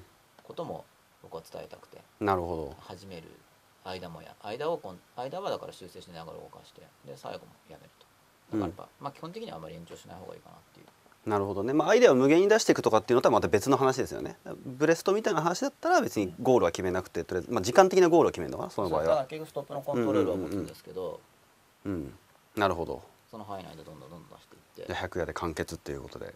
まあもちろん100完結ということで、まあ、完結に向けていろいろ考えてる。なるほど。もちろん言い足りないことは多々残ると思うんですけど、まあでもそれまでにもっと内容を詰めて、うんそうそう。いいことにしたいな、まあ、だって人生があと終わりがあるわけじゃないですか。うんうんうんうん。らそのストップにコントロールがあるっていうのはやっぱりその士気をよ予期しているところだと思うんですけど、うんうん。まあ、今のところ僕まだ全然わかんないんですけれども、まあ、ある程度感じられるようになってきた、まあ、感じる前に死んじゃうかもしれないですけどね、うん。やっぱそのストップをきちんとやりたいなとなるほど。思ったりしててそれはもう僕の基本的な考えなんですよね、うんなん。か始まり途中終わりっていう考え方です、うってんうんうんうん。うん言ってたんですけどなんかスタートドライブストップとかその方が語呂がいいかなとか。いまいちその始まり途中終わりって僕の昔のブログに書いてあるんですけうんど、うん。なんか誰もそれをコメントとか でその始まり途中終わりっていうのを誰も使ってくれないんでこれはなんかみんなに、ね。みんなの心に残ってないぞ、うん。って思って、うん。はいちょっと表現を書いてなるほど。トライしてるんですけど。でストップが弱いと僕は思ってます近代は。うん。なのすごいそれは僕の中で新たな気づきというか、はい。うん。21世紀はもう人類人類社会全体がもうストップのコントロールも覚えてまあそうですね。やり始めたことは終わりまでけりをつけるっていうか。なるほど。とにかく突っ走れみたいな感じだとちょっと弱いとですね。うんコントロール、ルがないと思うんで、そっか。そこはちょっと生徒たちにも、うん、伝えるネタの一つにちょっと加えとこうかなと、確かにそうだよな。うん。わ、かる。手が伸びました、はい。お20分前金谷よろしくさんです、はい。市川海老蔵さんも同じこと言ってました極限までイライラしながら我慢して息の時話すそうです。追い込みの話の時ですよね。のやつですかね。番長じゃあ海老蔵さんタイプなんですね。えてか二人が似てるタイプね。そう同じタイプに属するんですかね、はい。もしかしたら。なるほど。9分前。エルフ KK さん吉永先生の部分積分の動画も楽あしかったそんなのあるんですね実は。あらららら。それの続きもアップするって言って多分うん数年みたいな、え YouTube ですか？それは、えーっとこれ YouTube です。うんああるんじゃないですか？吉永健一で検索したら出ます。一個一個だけ。じゃあ楽しかった動画をで続きを楽しみにさせといて何年間も放置みたいな。ダメですよ。ちゃんとかすぐ立っちゃうんですよ。終わりを決めましょうよ。それはい。終わってないじゃないですか。終わってないです。だからそれやりかけのことなるほど。でやりかけのでやりかけのことをしかも僕2つに分類してて、うん。やりかけのことって一応知ってるんだけどエネルギー使わないタイプっていうのと、うん。今エネルギー投資するタイプっていうのがあって、一応この続きは今使わない側になっちゃってなるほど。そっかそっか。じゃあちょっとペンディングみたいな。ペンディング。保留。その1その2その3の予定自体も昔作ってあって、まだあの取ってないだけなんですなるほど。前々以後強いさんです社会構造があり教育システムがあると思いますが世界的に見てどの国のシステムが目指す社会構造で教育システムだと思いますか？また日本の改善すべき点は何だと思われますか？これ多分番長さんのご意見を聞きたい俺か。でも僕あんまり世界のことをまだあんまり詳しくないんですよ。だからはい詳しくないのに語ってもなんかすごく恥ずかしくボロが出ちゃうんで。うことじゃなくても、日本ででも改善すべき点ってのはなんだろうな。日本の公教育をもっと絶対強くすべきだってのは僕すごく思うんですよね。強くっていうのはどんな強くって要はもっと教師という仕事を魅力的にしてか、はい。そこに国は予算を割くべきだと思うんですよ。うん、あその魅力っていうのは何で提供したらいいですか、まあ分かりやすいのは例えば待遇を上げるとかですよね。待遇っていうのは報酬、うん報酬。うん。報酬を上げたり。公務員としてのえ講師へのはい。え教師か。教師への報酬をもっと上げることで、はい。まあそのなんだろうな。稼いでもいるし、はい。実際にこう子どもたちをね人生をこう舵取りをしてるんだっていうような部分で、そのなんだろうな自己肯定感を教師に植え付けやすいような、はい。今だとそのあまり高くない給料ですごくまあこき使われるようなところがあってとか、まあそれですごく親からもわーわー言われてすごいストレスを抱え込むみたいなイメージがやっぱりあると思うんですよね。それやっぱ教師になりたいっていう人は減っちゃうし、はい。そこがなんか日本の教育構造の中でものすごい改善すべき点からもっと教育に金投資しろよっていう予算避けよっていう。はいそこ、うん、結構強く根本的な、うん、それは強く訴えたいかな。だからなんだろう。塾でこんなに学ぶ必要はないんじゃないかってなんか自己矛盾するようだけど思うんですよね。それは僕もずっと思ってたんですよ、うん。学校1限から6限ぐらいまであるあるじゃんそこでやってくれよって思う学校の先生が別に決してダメとは言わないんですよ。言わなくて実は僕この放送の前ちょっとあの公教育のはい。あの先生方といろいろとこう座談会みたいなことをしてたんですけどね、あもう活動さすれてるんですね。まあ、すごい志の高い先生たちで行けばすごい刺激をもらえるんですけど、まあ、なんかそうやってなんだ意欲的に勉強してらっしゃる先生とか、ね、自分を高めようって先生がいる一方で、はい。なんかそのすごい充実感もない中でやってるような感じの先生たちもやっぱりいるのは否めない。はい、うん。それは選別すべきと思ってるんですか？そのじゃあ頑張ってない先生たちはクビみたいな、まあ、首っていうかもっと競争争が起こるような感じ、はい。だから先生にねどんどんどんどんこうなんだろうな、まあ、優秀な人材って言うとすごく語弊があるし、はい。嫌な言葉かもしれないんですけどなんかすごくさあなんだろうなその先生になってね、はい。うん、あのこうなんだろうな、うん、日本変えてやろうみたいな感じの人たちがもっともっとうん。でもそれでもやっぱ先生ってちょっといろいろと辛い部分もあるからって引いちゃうんじゃなくて。そのね自分の志を体現するに適した職業であるって思わせるような環境づくりとか待遇面とかねそういうのが用意されるべきなんじゃないかなって思うんですよね。なる。ほど。番長は学校は作るんですか？あ。公教育公教育って意味での、うーん将来のビジョンの中で公教育っていうのはまだないかな。まだない。やっていく中で出てくるかもしれないですけどね、うん。今のところ変わった方がいいぞっていう変わっ公教育に関しては、まあ、こう。自分が学校を作るとかじゃないけれども、もうちょっとだから予算を割いてほしはい。い、うん、でもっと先生っていう職業をはい。まあ、魅力ある職業にしてほしいっていうのはすごく思うかな、い。そこ改善しなきゃ根底は変わらないかなと思うんですよね、なるほど。うん、だってなんだろうなその学校で要は全て完結するような形が多分理想だと思うんですよ。はいってなれば塾のない地域はあっても学校ない地域ってまあ学校の少ない地域あってもない地域って別にないじゃないですか。はい。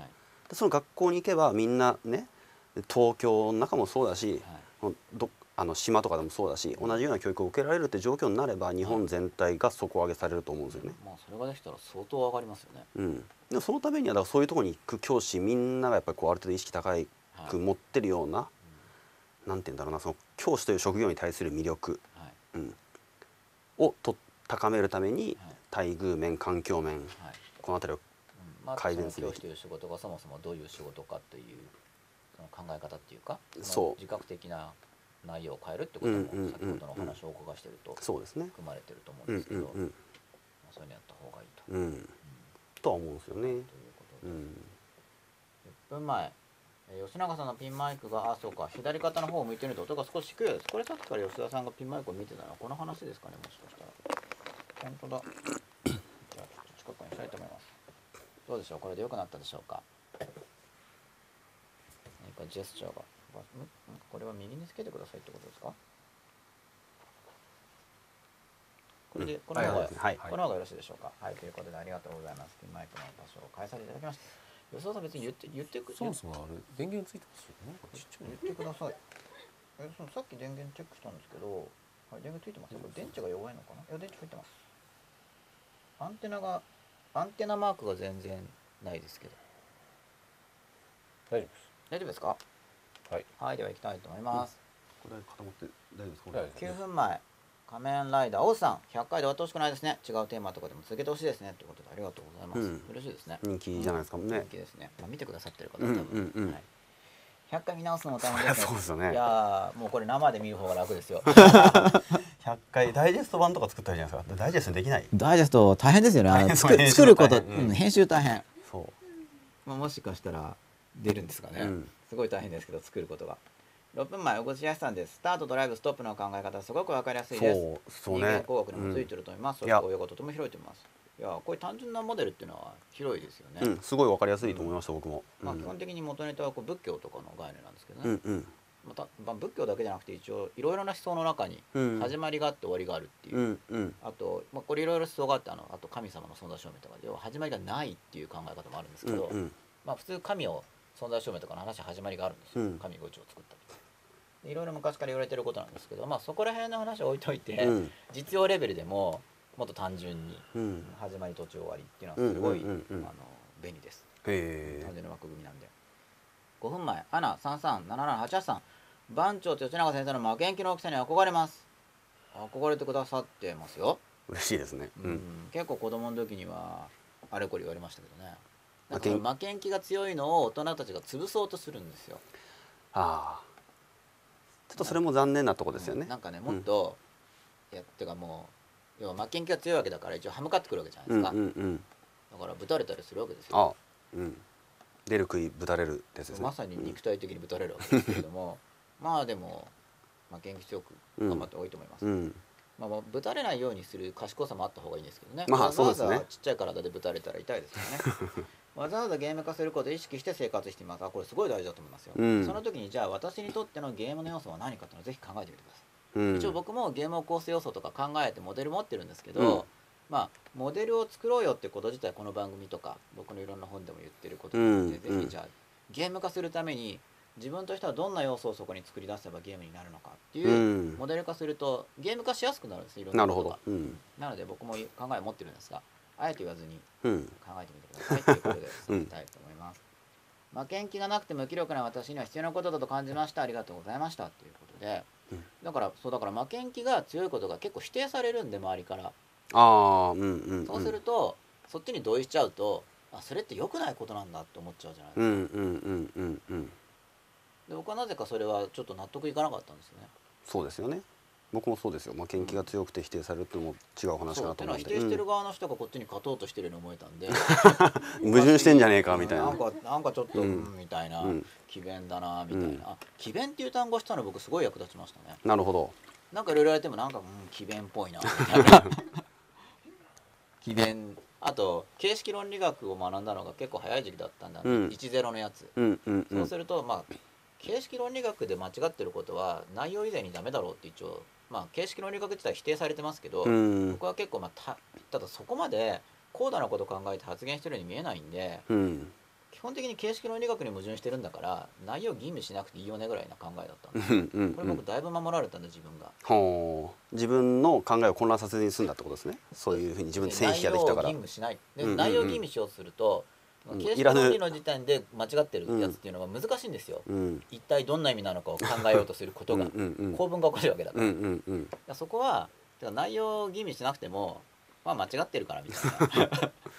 なるほどね。見せりだからうんうん。ででもそれだけだとやっぱり冷たいやつみたいになっちゃうんで、うんうん。であじゃあどうすればいいかって言ったら感情に共感すればいいなとか。相手の？相手の、うん。その話のことは分かんないけど。まあそれは分かるよねって感じで立ててあげてってことかなそれは。その君なんか言いたいことは分かる。分かる分かる。わじゃないですか。うんうんうん。一生懸命言ってることとか分かるじゃないですか、そこは分かるんでってうんようなのを作っていったことになるんですよ、ね。うん。だから僕あのコンピューターの10を学んだのが僕をすごい守ってくれたんですよ、うーん10で割り切れないよねとかっていう人も結構いるんですけうんど、うん。割り切れないよねっていう人は10の話をやってない人がほとんどなんで、うんいや割り切れないと思うんですうんけど、うんうん割り切れないって発言をするほとんどの人は多分その話をやってない人なんですよ、うんうんうんそもそもうん。だからそこもおかしいなと思って。うん。割り切れないっていう人が、まあ、普通のあのアンド演算とか応演算とかノア演算とか基本的な10の演算があるんですけど、うんうん。そもそもそれを知らなそうだから、うん。なんかどうしようみたいな。なるほど。僕も全然詳しく学んでないんでまあなんとなくなんとなくでは分かるんですけど、い言いたいことが。あでも番長は例えば自分が学んでないから学んでないんでって話になるじゃないですか、うんうん。でもなんかよくいる人っていうのが学んでないんだけどそれじゃ割り切れないよねみたいに言うんですよ。でもそれは判断できないわけですよ、番長は判断を保留する、うん僕は判断を保留する方がさっきのあの世界の国もよくわからないんでっていうのも判断保留ですよね、うんうん。僕はそれは納得するんですよ、うんうんていうかそうじゃないとおかしいなって思まあそうですね。ありがとうございます。だからそこら辺がこう僕の中での番長に対する信頼感につながる。ああ嬉しいです。ありがとうございます。うん。まあだからまあ僕はだけどその周りに僕から見て色力な人が多かったのが、うん。まあ、こういうとまたあれなんですけど一応すごく感謝してるんですよね。うんうんうん。それでなんか検討してうん。考えるみたいなきっかけをたくさんもらったんですよ、うんうんなんか、うん？んあれ？って思うから。俺おかしいぞと。そう。でこのおかしさはなんでこんなおかしいって感じるんだろうって考えるきっかけをもらったんで、うん。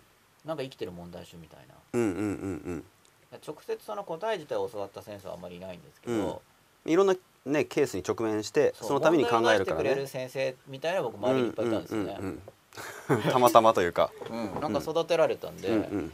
まあ、ただこういう感謝の仕方を言われても本人は嬉しくないかもしれないけど、そうと捉えられるのはでもいいうん。いいことですよねそうそう感謝してるんですよね。うんこれは自分を成長させてくれたんだと捉えられるのはまあすごいもうそうもう捉えるとかも本当そうだと思ううんうん。それがなかったら多分考えないからうん。なんかおかしいぞって思うから考えるわけですよ。ねなるほど。分かりたくて、うんうん。だからまあ感謝してるんですけど、うん。僕としてはですね。まあ負けん気は強いですよ。で負けん気強いしだから強気になるって教えてるんですけど、みんなに。うん。塾の時は強気一生って僕は色紙に書いてたんですだから。ん。ごめんなさい。強気一生って。強気？あの色うん。紙塾で卒業する時とか生徒が、うんあの持ってきたりすうんるじゃないですか、うんでこう色紙にうん4文字で「強気一生」強気？あい一生？一生ってのは。強気一生。はいはいはいはい。なんかそういう四字熟語を作って。作って、なるほどなんかあ独特というか。うん、なんかよくわかんないですけど浮かんだんですよね、うん。うんうんうん強気一生。独特だけど気持ちは伝わりますね。なんか攻め続けろみたいな。普通の語順だと一生強気なんですけど それはなんかね弱っちいんですよ。え何？と思って。うん。なんか一生強気って言われるとなんかなんかちょっとなんか弱そうな感じがするんですけど、なんか強気一生って言うとなんか強そうじゃないですか？確かにそうですね。そう思ったんです僕は、うん。よく意味わかんないですけど自分でも 雰囲気が。響きがね。そうなんか強そうだなって思ってこうやって書いてた、うん。なんでも強気をおすすめしてるんですけど。なるほど。まあそれいいことですよね。いいただことだ強気だと本当潰しに潰そうとする圧力をいっぱい受けるんで、うんうん。だからよしこれでもっと強気になれるぞうん。って思って。でもなんか僕ちょっと話ちょっとそれていくんですけど、はい。強気になれない子がいるっていうのも結構問題だと思うんですよね。そうなんですよ。成功体験がないからだと思うんですよ、うん。それって。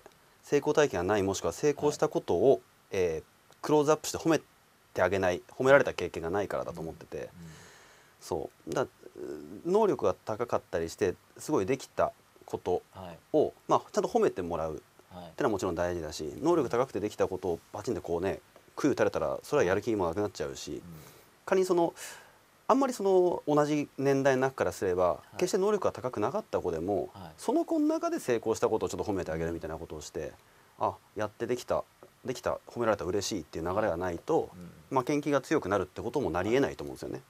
まあそうですよね、うん。それはら本当もう骨を強く持ってほしいんですけど、うん、で身近にでも強気な人がいるっていうのはやっぱり大事だと思いますよ。そうですね。うんうん。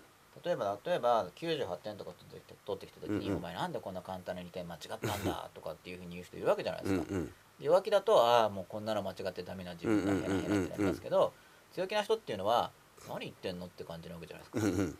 いいじゃねえか98点取ったら98点。文句言うなよっていう。何様だ、うん。親様かみたいな、うん。まあ親に言ったらちょっとそそんなわけですが、取ってみろみたいな、うん。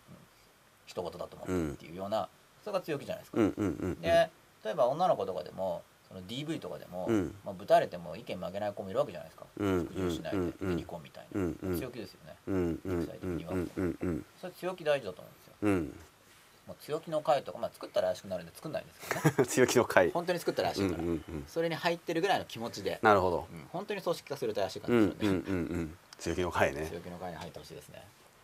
強気用がいいと思ってるんで。うん。強強気同士がやっぱこう戦うことでお互いになんか認め合うみたいなのあると思うんですよ。ああまあそういうのありますね確かに。うん。で強気同士と思って戦ってたら意外と相手が弱気だったら、うん。なんかやっぱいまいちだな。うんうんうん。あれ？ってなると思うんで、うんうんぶつかってったらいいんじゃないですかね、まあ弱気同士で戦うよりも強気同士で戦った方が生まれるものは大きいでしょうね多分。エネルギーも強いだろうし。うん。はい、僕はもう強気推奨です。うんうん。基本的に強気推奨なんで。はい。マイク交換いたします。はい。こういう形でこういろいろなことが起こるんですよ。うん。人生の祝辞でございますね。はい。変えました。どうでしょうか？大丈夫かな？ございました前山一号入一さん10分前田中角栄が首相の時小学校の自分の担任の給与の低さに驚き上げたというのを聞いたことがあります、うん。が画期的変革だったそうです。政治で実行してほしいですね。教育界の未来は明るく。そうですね。ううん。まあ、僕もまあ自分が教育界にいるからっていうのもあると思いますけど、うん。まあ、先生の給与が上がってもいいんじゃないかなとは思いますけど、うん。まあ、でも一律で保証しちゃうのもやっぱりなんか良くないと思うんで、まあ、競争原理が働くような形でそうそうそうそう。そうがいいのかなとか、まあいろいろ思うことはありますけど、10分前関連案よろしくさん番長は民間教育ではなく公教育を変えようということを考えなかったのでしょうか。どうなんでしょ公教育を変えれるような状態にもうなかったんですよねすでに気づいた時には、もう大学も何度も留年したり、浪う人したりしてて。官僚に行くとか。そうだそういうなんかね、その官僚に国一を受けるとか、そういった状態にもなかったわけですよ、さあもうどうしよう。このままスロットプロでやっていくか。大学卒業しちゃうしみたいになった時に大学行く方ですもんね。そうそうそう行かずにやったわけじゃないですか。でなんかもうもう卒業しちゃうけど、まあとりあえずねまあ、スロットプロでも食っていけるかぐらいのことを思ってた時に、はい。い、やこれじゃいかんって思ってはい。やるには公教育がちょっと遠すぎたんですよそこからでは、うん。うん。だからまず自分でやれるところで、まあやっぱ基本的に公っていうのはその履歴の綺麗さっていうか、うんね、例えば東大だったらしっかり授業出てみたいな。まあ、授業出てなくてもいいかもしれないですけど 資格を取らなきゃ結構きついかなと思う部分とかもあったので、もう始められないですもんね、うん。まあ、民間から入ってはい。でそうだいずれは公教育の方にもって思うところは今ではあるんですけど、まあそうですね、実績いろいろ重ねていけば、そうただ最初可能な枠には入ってそう最初の段階ではそのね公教育から入ろうなんていうような志は、志っていうかまあなかったまあ、ですね、それは現実的にルート的に難しいからってことですね。無理って思ってうん。志自体はまあ広く見ればあるかもしれない教職を取ってるわけでもなかったし、今からすぐにやるんだったら塾だろうって思って、うん。はいなるほど。それはまあだからやっぱ現実的な道筋を歩もうと考えてるってことですよね。そうですね、うん、で8分前伊沢浜小林さんです。前番長さんが出てた回を見て思い切って自分の方針を信じて合格を勝ち取った姿勢を見習おうと思いました。あと以前まんまでっかテレビに出てましたね。ほんまでっか的にですね。あもうほんあごめんなさい。以前ほんまでっかテレビに出てましたね、出てたんですか？一応出たことがあります素晴らしいですね、これは出てましたねっていうのはイエスのクエスチョンで終わりでいいんですかね 出てましたということです出てましたということではい 6分前、伊沢浜小林さんです。割り切るべきところを割り切らないみたいなところはあると思います。まあ僕も形式論理学学んでないけど、いずれ学ぶつもりです。うんうん。3分前、ラグラギさん、吉永先生の声が番長に比べて小さくて少し聞こえにくく感じます。マイク奥に入ってませんか？もう大丈夫でも大丈夫になったみたいですよあそうですかうん大きく喋ろうかと思っちゃいました。いや大丈夫っぽいですはいなんかもうこちら、自分ミキサーみたいな。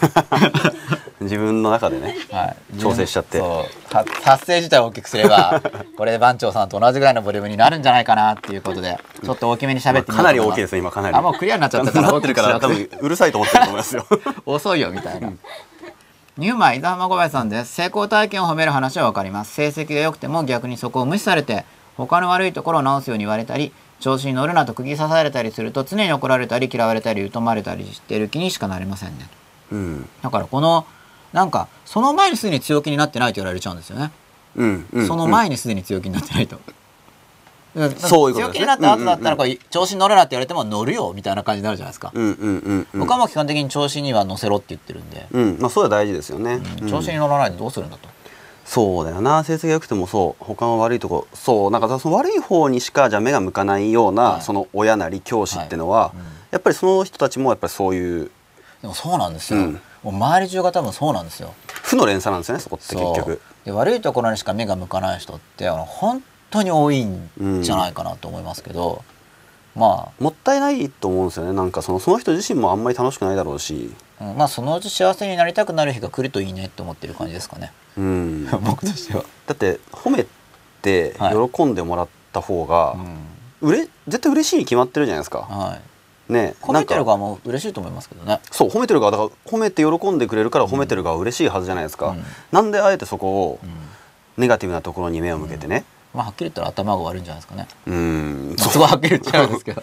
いやでもなんかいやうん。それってなんかわかるんですよね。でもなんかその子供に対してライバル心持っちゃってる部分があったりとか例えば、自分は常になんかこう今まで虐げられてきたから、はでそれになんかその鬱憤が出ちゃってるとかそうなんですよね。あると思うんですよね。まあ、僕もそういうとこありますから、うん。なんか人間ってなんか再生しちゃうんですよね自分のやられたそうこと。をなんですよね。うん、なんか面白いですよね。そでもそこにやっぱ、まあ、気づけない時はついついやっちゃうんですけうどついついやっちゃう。その反省とかで思い返して、うん。うん。でそういうのも含めての先生とかね、はい、まあ、親のレベルアップというとちょっとおこがましい感じがするけど、まあでもそういうのをね、はいちゃんと子供を教育する立場にある人がうん身につけるってのはすげえ大切かなと思うんですよね。いや大事だと思いますうん結局、まあ、ほとんどの子供はやっぱりどうしても弱いじゃないですか立場が弱い。うん。そうするとしょうがなく屈服してると思うんで、うん。基本的に屈服させるアプローチっていうのは僕は良くないと思ってるんいや良くないですよよ。良くない良くない。うん。やっぱ強気になってもらってとりあえず言いたいこと言ってもらって、んその上でこうおかしいと思うんだったら意見を戦わせるのはいいですけど、そう、まあ言ってきてくれる子の方がよっぽど楽ですもん。うん。そうしたらこっちも言えるので結構。はい、思いっきりお互いにそうそうそう。こもだけどだんだん慣れてくれば思いっきり言うにしても相手に対するこう敬意を持ったままでうんうんうん。言えるわけじゃないですか、うんあの怒ってバカにして言うとかじゃなくて、うんうん。そういう関係をどんどん築いていきたいなっていうかそういう関係を築く人が増えたらいいなって思ってるそうんですすけど。うん。だからマイナスのことを言うのも、まあ、僕も言われるとまだまだ揺らぐんですけど、うんやっぱり自分自身がそのマイナスのことを言われても揺らがない強さをもっともっともっと持てば逆にその周りの人もマイナスのことを言わなくなるかなと思うんですけどね、うんうんうん結局ちょっと揺らぐからそれがなんか目的達成みたいなそうですね。向こうから見たらちょっとゲームに勝ったみたいなうんうん。感じだと思うんで。もちろん自分も揺らぎますよ。やっぱりね、批判されたりすればへこみますし、はい。まあ受け流すこともできるにはややなってきつつもあやっぱりへこみますよね。そう。そのんややなってきたがやっぱり重要で。前より大丈夫になってるわけじゃないですか、そうですね。でこれをこう積み重ねていくとなんか、うんうんうんうん。だいぶ大丈夫になるんじゃないかなみたいな。僕も前に比べたらやっぱりまあもともと一応強気なんですけど、うんうん。強気って言ってもこう折れた上で強気なんですよ傷ついていやでも負けないみたいなうんうんうんうん強気なん。です芯は強いってやつですよね、うんうんそれがなんかもっとなんか芯だけじゃないみたいな表面まで強いみたいなのになっていこうとしてるんですけど,、なるほど。一応僕の方針としては、うんうんうん。芯も太くみたいな、うんうんうん。まあバダカみたいな太く、うんうん。でそれでまあ揺らぐんですけどやっぱ全然揺らがなくなったら逆にその言う人が変わる力がつくかな。あ買うっていうのは僕に対僕が周りの人に対してマイナスのことを言う人をなんかそんなこと言ってもしょうがないなっていうふうに僕が本当にそう本当に揺らがなくなったらバカバカしいと思うと思うから、うんうんうん。揺らいでたらやっぱりおーってなるじゃないですか、うん。あの得たいものを得てるから、負の連鎖を呼んじゃうわけですよね。強化しちゃいますよね、うんその人のそのマイナスを言うという、そうそうそう。それが成功した成功体験を与えちゃうんですそうよね、ね。マイナスのことを言って、うん。吉永をへこましたぞとなってしまうと、そうそう。多分無意識的な部分で、それなんか本当全然関係なかったら確かに。無駄な努力だから、うんうんうん。あなんか無駄だなって。だから本人もだからやっぱ気づいてないだけだと思うんで、うん。なんかそうやっいろいろ考えた結果そうしてるっていうよりは、うん。なんか内的衝動があってそうですよね多分、うんうん。悪口とか言ってると思うんですよ。別にそのなんか踊らされてると思うんでそういう人を目覚めさせる力が増えるんじゃないかなとそう思ってですよね。そんな自分に期待してるんですけどね、うんうん、本来的にはだってそんなね悪口言ったって本当はうん。一番いい形というか自分の心にいい影響を与えることではないと思うんですよね。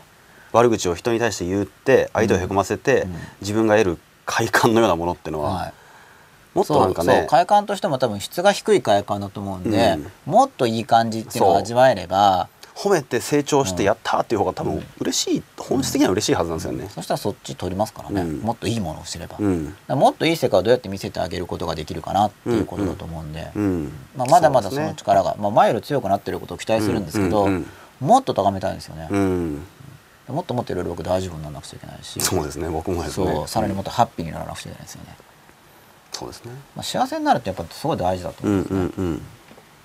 3分前仮面ライダーオズさんです。悪いところばかりしてきてる上司だったとかがあります。自分が。自分が。うん。まあそれに気づけた時がラッキーデーですから、うんうん。で周りが言ってくる時やっぱり自分を成長させてくれる方だと思って、そうですよね、うん感謝、うん。感謝していくしかないと思いますけどね、この仮面ライダーさんの場合はどういうえー、とカメことですかラさんはこれ自分がって書いてあるから、自分が悪いところばっかり指摘する上司だったんじゃないですか、うんうん。部下に対して、これもなんか、まあ、コミュニケーションでもちろん信頼関係とか築けてれば、うん。悪いところ指摘するってあってお前もっとできるだろうって話まあだから、そうですよね。そううん。悪いところって言っても、まあ、ポジティブな場合もあるんですけどね、うん。結局、うん。言葉ってのはあの運んでる意味が重要なんで、うん。うん。なんか伝わるじゃないですかそれが、うん。悪いところって言ってもその相手の可能性を本当に信じて言ってるのか、うん。なんか苛立っててお前のせいだっていう意味で言ってるのかだって向上させようと思ったら相手の不足してること言うことやっぱあるわけで、そうですね、うん。そのさっきの100点で98点の子に対しても、うん。お前なんでこんなの間違えるんだっていうニュアンスがなんかお前絶対100点取れるだろっていう意味で言ってる場合には言われた方もあんまりうんうん。なんかそれを受け取るから確かに。傷つかないわけですよね、うん。その。なんか鍵括弧の中の文字は一緒でも、うんうん。意味意味意味が違う、ね。意味が違うから、ねうんうん。相手の本当はできるだろうお前はっていうのが、うん。そのでまたその本当はできるだろうっていう言葉を使っててもやっぱできないと思ってる人がなんか言うとなんか皮肉っぽいんですよね、確かに確かに。なんか感じ取るんですよね人間そうですね。だから実際に自分がその他者に対しても肯定的で、うん。自分に対しても肯定的な人になれるっていうのが大事だと思うんです普段からの多分関係性っていうのも大事ですよねそういうのって、うん。普段からちゃんと認めてるし。うん。うんだからこそ言ってるってことはね伝わればいいんですけど。そううん。伝わらないといけないんで、普段から荒探しばっかりしてる人がね98点だった時に「お前なんで98点なんだよ」とか言ったら。やっぱ荒探しだあまた荒探しかみたいなもうやる気なくしますよねそんなだったら、思いますよね、うんまあ、今後はますますそのやる気を出させるとか、まあ、うん。出させるって言い方はあんま好きじゃないんですけど、まあ、分かりやすく言うと出させる。いやでもそうですよね。やる気を出させる。うん、分かりやすく言えば、うん。まあ出させるって言い方自体がなんかまあ確かに。相手を尊重してないやる気を引き出す。あその方がですね、うん。やる気を引き出す。引き出すいいですね。やる気を引き出すす教え方みたいな、超大事ですよね。今後すごい大事になってくると思ってます、やる気を引き出すのとあと幸せにする。うん。うん。要はもう今後もういろいろ日本も不況になったりとかして、うん。そうするとやっぱ腐る人が増えるんで、うん。やってらんねえよみたいなでそこでいやこれがいいよねっていうふううにん。なんか思わせるっていうか、うん。まあそれは主観的なことなんでいいなと思えれば楽しくなるわけじゃないですか、例えば僕も、まあ、大学中バンチョ一応卒業してるんですよね。一応ギリいギリギリで。うん。本当に一応ギリギリで、はい。僕は一応退学してるんです。よ 一応っての一応一応ね。引き止められたんで、うんうん。まあでもやめると。まあジョークですけどねこれは、はい。一応退学してるんですよ、はで,、まあ、で退学ってまあマイナスじゃないですかまあ一般的に基はね。本的には、うん。でやっぱ僕の中にだからマイナス感でもあるんですよ。うん。実際。早くしまったなと。そう、うん。まあの本当にいいのだろうか。いいのかなと、うん。でマイナス関連がまだ残ってるんですけど、うん。まあ前よりは減ってるんですけどね、うん。でこれをもっとプラスにすごくしたいっていうか僕自身が僕自身のいろいろな、まあ、例えば罪の意識とかもあるし、で罪の意識が消さなきゃいけないのかも結構昔考えたんですけど、全退学したことに対しての、えー、と退学以外のこと、プライベートのこととかでも、うんうん退学の方が罪の意識が低いですねプライベートのことに比べると。うんうんうんそのこと自体そもそもその罪とは何かっていうところの検討も、うん。まあ、それはちょっと勉強する時間がついてからもう一回倫理学とか勉もうちょっと勉強し直して、うんうんもう一回再検討したい領域なんですけど、一応今のところは何が罪かっていうのはだからちょっと後の課題にしていて、罪の意識があること自体があのそのこと自体をプラスに持っていけるなって最近感じてるんですよ。ほう。というのは。罪の意識を感じていることに感謝あの、うん。罪の意識を感じていることによって僕は同じような過ちを犯す可能性が減少しているし、うん。あと同じような罪を、まあか、罪かどうか置いとくとして、うんうん。同じような行為をしている人に対して、うんうん。要するに簡単に否定しない。だって自分の覚えがあることであればその別視しないじゃないですか。うんだって自分,、自分もやってんだからってことで、でもともとそういう経験がなかったら僕は結構周りをばなんか自分だけ綺麗みたいな、うんうんうん。バカにしたかもしれないんでそれを思うとなんか僕みたいな人間にはこれは結構必要なのかなっていうようなふうに思い始めたんですよ。うん。あの何が罪かを検討後回しにして、うん。罪自体を考えているうちに。でこの種の一見マイナスのことがプラスに捉えられることが拡大してくると、うん。主観的な幸せも増すし、うん。あと実際プラスになるんでそれがその周りの人のマイナスをうん。で僕自身が僕の中のマイナスをプラスにするっていう経験をもっともっとうん。しっかりやっていくことで、うんうん。周りの人のマイナスがなんか自然と消える力がなるほど。伸びるだろうなっていうふうに考えてるんですよね。深いですね。うん。まあ、それは真っ裸と同じですよね、話うんそんな話をしてますよねいつも。4分前前迷子剛さんです、戦時中でしょうが山本五十六がやってみせやらせて褒めてやれれば人がかると言ったそうですが褒めること大切ですね。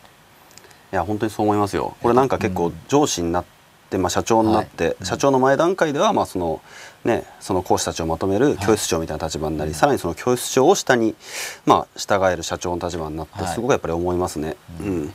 褒めること大事ですよいや大事ですよ。やっぱり、うん、まあその今のは部下に対するアプローチの方法で言いましたけど、もちろんさっきから何度も言ってるように生徒に対しても、はい。うん。まあ、やってみて、まあ、やそうですねやらせてみて、うん。やってみてってのはまあその問題の解説かな？そうですね自分が実演ですよね。こうだよと。じゃあやってみろと、できたじゃんと、ね。お前間違えたじゃんじゃなくてできたじゃんっていうところをね、褒めてあげて、ああよかった。じゃあこの間違えたやつもできるようになろうって気持ちになりますよね。なりますね、まあ、褒めるスキルもだから今後21世紀僕重要だと思うんいですよね。や超大事ですよね。なんかあの、まあ、メルマガでこの高高度知的労働者っていうのが賃金が上がるんだって話をいろいろしたんですけど、うん。うん。うん。うん何が高度知的労働かってあんまり触れてないんですよ、うん。うん。わざと書かなかったんですよ、うん。そこ考えてほしいところだから、うん。うん。でこの褒める力とか、うん。その自分のチームの人にハッピーになってもらう力とか、うん。僕これはね高度な知的労働だと思ってるんですよ。なるほど。これは単純知的労働ではできないんですよ、うん。うん。要は褒めるときに「お前すごいね」ただ言っておけばいいみたいな。そんな単純な話でじゃないですはダメなんでここここが高度知的労働なんですよ。いやーそうですよね。実は。と僕は思ってるんですね。わざと書いてないんですけど。いや思います思います。ここはもうまだ単純化できない部分なんで、うん。これができる人が21世紀これから日本が必要としている人材だとそこってでも伸ばすことができる力ではありますよね。センスに委ねられる部分も結構僕それあると思ってて。例えばその、まあ、塾の話で言うと、はい。講師たちをまとめるのがすごい上手い力を持った講師ってのはいるんですよ。わ、はい。かります？自分の周りの要は同僚に当たる人間たちを巻き込んでいって、はい。まあ、飲み会でもやろうぜみたいなとこから始まり、まあ、なんかすごい塾で働くのが楽しいなっていう気持ちに、そのその講師の働きかけによってなっていくみたいなのが上手い先生とかもいて、はい。まあ、こいつは授業も実際上手いんですけど、はい。そういうのを見てると、そういうのってある種でもやっぱセンスによる部分もあるのかなと思う一方で、まあ、自分自身はねまたそいつが持ってるそういう能力をね、まあ、見習いたい部分もあったりして、はい。じゃあそれを身につけるにはどうしたらいいんだろうなんてことはやっぱり考えたりするわけですよね。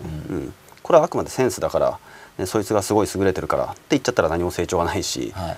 それじゃあ立場的にも良くないと思うので、うん。こいつが講師を巻き込んでいく力っていうのは、まあ、俺もちょっと欲しいなみたいな感じで。うん。それは重要ですよね。なんかその誰かいい人がいた時に、うんどうやったら自分にその力入るかなっていう。そうそう。まあこれ高校の時か何かになんか誰かにできたことは誰かにできたことは自分にもできるって結構唱えてた時期があるんですよ。あーうん。アファーメーションみたいな感じで。うん今から今のできるはず言ったならって。いうのは別に人間がやったわけです、うん。家庭の話じゃなくて現にやってる人がいるんやってるわけだからね。しかもそのおそらくなんですけどただこの家庭は当時持ってた家庭で今ちょっと違うんですけど、うん。まあ肉体能力の方が多分制限が強いと。確かにそうですね。例えば自分10秒で走れとか。そう、うん。もうでか、まあ、確かにやってる人はいるかもしれないけど,、ちょっと自分にできるかっていうとちょっとダメそううんみたいな、うんうんでも精神的な部分とかはあの同じクオリティじゃなければ、うん。その美点を取り入れるっていうことは多分できるなうんうんうんうん。というそんなぐらいの意味でなんですけどね、うんうんでそれでその誰かにのできたことは自分にもできるんだと。それはなんか俺にはできないよって思っちゃう気持ちが自分の中に発見されたんですよ。あいつにできても、うんうんうん。そのセンスみたいな話、うんうん。そもそも才能とかセンスとかってあるのだろうかとかも結構考えていた時期で、うんうん。どれぐらい先天的でどれぐらい後天的なのかなとうん。か考えてた一環でもあるんですけど、まあ、基本的にはほとんどのことを多分吸収できるなと思ったんで、うんうん。その同じレベルには達しないかもしうんれなくても、うん。まあ吸収してね自分を良い方向に持っていくうん。ことははい。今の自分よりかは良くなるってことはねはい、学ぶ姿勢ががないとでもそれ多分ダメですよね。学ぶというか素直に自分のあの足りない部分を認めて受け入れるというか。そう。だからそれが広い意味の勉強法なんで、うん。うんうんまあ、だから僕の言ってる勉強法とか、まあ、勉強法の後半の方には考え方の話が出てきたり、この「真っ裸」って番組自体もそうなんですけどね。うん。それが結局じゃあ高度知的労働って何なんですか？それができる力を身につけたらどうしたらいいんだっていうような話に対する、まあ、回僕なりの回答っていうか提案できる。回答っていうと、あの答えの方じゃなくてあの応答っていう意味だと回す方の回答なんですけど、まあ、それが僕のちょっと提示したいことなんで、うん。結局みんな何勉強していいか分かんないから多くの人は。うん。だからそういう人材がこれから必要なんで各業界に必要だと僕は思うんですよね。高度知的労働ね。なるほど。一理ありますね。てかそそういう人を高度知的労働と者っていうふうに捉えてるっていうのは、うん。はい、それがまず重要ないろんな分野に共通している部分でもちろん専門知識としての高度知的労働はあるんですけど、実はだけど従来のその高度知的労働が単純化にだからいっちゃうんですよねそっちはノウハウ化されて単純化してからうん。AI とかでもできると単純化になっちゃうんで。もっと難しい人の心とかをね掴むとか、はい。まあ、さっき言ったやる気にさせるとかね、はい。幸せにさせるっていうその心の部分をコントロコントロールっていうとちょっとあのあれですけど、まあ、高めることができるというかね。だからアートとして、うん。そこのアーティストとしてできる、うん。うん人が感動するとかやっぱアートなんで、うんうんうんうん。単なる理屈じゃないですから。うん。なんか単なるスキルでもないんですけど。そうですね、はい。コンピューターでなかなかこう単純化しづらいところではありますよね。うん。でもそういう力を身につけていく人はあの今後の世の中の中ですごい意味があるなと僕は考えてるんですけど、同感です、うん。はいそんなようなこと実際にねそう思いますからね。やっぱりそういう人間の存在本当に貴重だし、うん。やっぱ経営者としてもやっぱそういう人にまあどんどん任せたいですもんね。いや本当そうですよ。だからそいういうそういう組織をやっぱり作っていくことも大切かなって思って、まあそういうまあ才能のある人間とか、まあ、そういう能力を結構身につけてる人間を中心にうまくこう回らせていくような島を作っていくみたいな感じ、うん。まあ、ってのはまあ人材が輩出される会社みたいな感じなんですかね。あそうでですそうですそうです。だからその講師が結局育つってのは僕の中での塾のもう一個の側面なんですよね、はい。まあ塾といっても生徒だけじゃなくて、そう。講講師師も育つと。自身があバイトって言葉を使わせるの僕大っ嫌いであなんて呼んでるんですか？仕事ですあバイトじゃなくて仕事。仕事仕事。うん、でその仕事をする上ではい講師が得るものってのが別に金銭だけであってほしくないと思っててうん。自身の成長であるべきだと、はい。でそれがなせればすごいなんだろうな講師が価値を感じてくれると思うんですよね、はい。ただのバイトとは違う価値を感じてくれて、うん。で仕事って結構そういう側面があると思うんですよ。僕なんかはい。バイトっていうとどうしてもなんかお金を稼ぐっていうニュアンスが頭僕のね感覚としてはあるから、はい。まあバイト感覚っていう言い方もあるぐらいですからね。それじゃあね全然良くないと思ってて、仕事としての意識を持ってもらうと。じゃあ仕事をやる以上はやっぱ自分自身が成長しなきゃダメじゃんってことで、うん。で結局最初に言ってたようなその講師をね育成して質を担保するような仕組みをきちんと作ることが、塾としてのもう最重要課題かなっていうふうに、はい人の教育って意味でね、はい講師を教育するでその講師が生徒を教育する、うんここの質を保つためにははい。まずそこかなって思ってるんですよはいね、うん楽しみですね。頑張ります期待しております。はいありがとうございますえーニコ動あと一応2分です。あれ、ワッチですかニコ動見ないといけないですね。ニコ動、ほっぽっとかれてますが。あれ、なんかいろいろ書き込みが増えてるじゃないですか。これ2分間で答え切りますか？じゃじゃん。ペニス3人とか、うん、みんないろいろ抱えてるんですね。今後ニコ生でも品川さん放送してほしい。あ、僕の話も、僕がちょっと、だだこねたら書いてくれる人が出てきよかましたったじゃないですか、うん。これ読めないんですが、なんて書いてあるんですか？僕も読めないです、はい、ハングル読めなないいです、はい、割り切れないっていう人はむしろ1-0で騙される人かも。まあそういうふうに思ってるからもしかしたら防衛で言ってるのかもしれないですよね、うん。みんなコメント打てよ。あいや2分できますね。なんでこんなコメント少ないの？なコメント数にビビるような勉強法教えてる方ではないかな？日本の最難関の大学に合格した家庭教師さんだね。はいそうです。ボの方ですよね。そうですね。来場者少ないのかもったいないな。ユーストも29人だしな。改正番長の本この前2冊買いましあありがとうございたますこれは同じ本2冊ですかね。そうじゃないんじゃないですかね。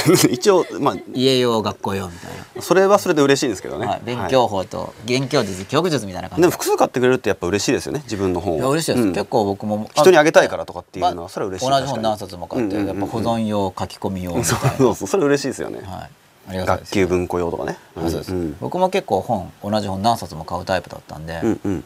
なんか買っちゃうんですよねそういう著者として自分が見てもらえてるってのは嬉しいこと嬉しいですね。逆に、うん、はい。ということで、うん。ニコ生の方全部答えれましたのではい。ユーストリームに戻りたいと思います、あまだ来た。吉永さんおお年玉ください。良いお年を。良いお年を。あのもう今年の1今年間のあそうですね。そうお年玉をボーンと。いや今年いい1年ですよ。うん。あじゃあお年玉としていい言葉を。はい。あの今年もいい1年って言ってくださいなんか2012年良い年にしましょうって言うじゃないですか、僕も言うんですけど、うん。それだけだとしましょうだけだとちょっと弱いんでなるほど。今年もいい年だなって言うといいと思うんですよ。ああやっぱ自分の中でねもうイメージをもう、ん。まずもう今年もいい年だなって今の時点で言っち思ゃってしまうってことですね、まあ言っちゃう。ん。言っちゃう、うん。う、うん、あの思うってできない人がいるから、うん。とりあえず言うのはできますいいからね。年だな。うん、今年もいい年だなっていうのがお年玉です。うん、イメージの向上になりますからね、はい。ぜひまあこれで納得していただけるかは分かりませんがということでユーストに戻ってまいりました、は13分前小口康さんです。人を目覚めさせる力を持ちたいという吉永さんの気持ちがスカッとして気持ちがいいです、ありがとうございます。なんかそういうのをなりたいんですよね。ただそのためには僕自身が結局自分の気持ちを明るくして、そう。自分が幸せになれば、うん。多分おのずからそうなるっていうルートでやりたいんですよね、これを人を目覚めさせる力っていうのはそのまま通りに行くとなんかおかしな話になる気がするんでなんか。うんうんうん確かに確かに、うん。13分前金谷よろしくさんです。何を期待しているのか中学生はわざと先生のマイナス面を引き出そうと努力しますよね。特に初めての時に多いと思います。ただお互いを信頼し合えるのは中学の時期が一番だったような気がしますという。はあいやーこれ結構今日のその日中にやってたねそのはい。座談会での話ともちょっとつながってくるんですけど、はいやっぱ中学生になる、まあ、小学生ほど素直ではない時期で、はい。いろいろとこう複雑な感情を得る時期じゃないですか。おそらくそういう話すごく真っ裸とかでもされたと思うんですけど、はい。そうなってくるとこうなななぜかこう先生に反抗したくなるとか、うん。でその結果先生もまあやっぱりいい気持ちしないじゃないですか、はい。うん、そんな成人君子みたいな感じでね いられない。やっぱり先生も傷つくわけで。はいってなった結果先生のマイナス面が出ちゃうみたいな。で負の循環が始まるっていうのはやっぱあるみたいなんですよね、今現場の先生がそれ悩んでたので。あ結構負の循環って番長の話によく出てきますね負のキー循ワードですかね。環キーワードっていうかまあそ、うんまあ、プラスの循環にやっぱり持っていくべきかと思ってて、どっかは結局変えなきゃいけない卵鶏とかではないですけど、はい。どっかから始まってこうなるからこうなる生徒がネガティブになるから教師もネガティブなことを言ってしまう、はい。親もネガティブになるで子供にネガティブな言葉を浴びせかけるからもっとネガティブになってって、うん一回ポジティブになればなんかみんなが楽しくなっていくじゃないっていうのがあると思うんですけど、結構ねなんか今中学生とかでもやっぱりそういうのあるみたいで、はい。うん強い先生なんですよ先生は、うん。すごい強い先生で、はい自分の中でこうね落とし込んでねうん。自分の反省材料にできる先生ではあるんですけれども、やえどんなこと言われるんですか中学生に？いやなんかその体育教師の男の先生とかだったりするんですけど、はい。なんか熱いキモいとかそのその先生がよそってくれた給食を食べたがらないとか、結構ね僕はすごい爽やかなはい。男らしい先生かなと思うんですけどね、はい。はい。なんかどうにもこう反発したいみたいな、特に女子を中心に結構そんなのがあったみたいな話を、具体的なところから入ってくるんですね。うん、でまあ一人女子がそういうふうに言うとそのコミュニティの中の女子が自然とそこに同調していく流れができるじゃないですか、やりますね。あのそういうもんないですか結構。そういうもんじゃないですか いやもうだってかもう大体そうなるもんですよね。本当に一ね人が言うとまあそうだよねってなるというか、はい。逆にその子に対して他の4人が、はい。い、やあの先生いい先生よって言い切るような気概がないというか、まあそういうとなんか何なの？ってまって言われそうですよね。うんそうそうそう。だからまあそこで、うんまあ、その先生に対して、はい。プラスでもマイナスでもない感情だった人間が、はい。その人の影響を受けて、うん。マイナスの方に引っ張られると、うん。結果的にその集団5人ともその先生のことを嫌いみたいな感じはい。に刷り込まれてるみたいなはい。ことが起こるみたいで、はい。そうなんかだからこの金谷さんの質問、うん、わざと先生のマイナス面を引き出そうと。努力し、努力しまあ努力まあしてる、女の子のうん。僕試してるんだと思いますけどね。女の子の場合は一応僕が言ってることは、まあ、女の子がやる場合限定なんですけど、うんうんうんうん。女の子がやる場合には僕は男の強さを試してるんだと思うんですよね。あーうんうんなんかそんなので揺らぐ男かどうかを多分テストしてるんだと思なうんで。るほど。キモいよっていうのが、まあ、うん。キモいねって言われたら、キモいよっていう別に そうだよねって言ったらいいと思いますけどね、なるほど。俺はキモいんだよって言って。いや言われ向こうが言うなら、まあね。うん。別に否定することないから、スルーの技術ですね。うん、なんかそれが強気ってことかなって思う、いうんうんうん。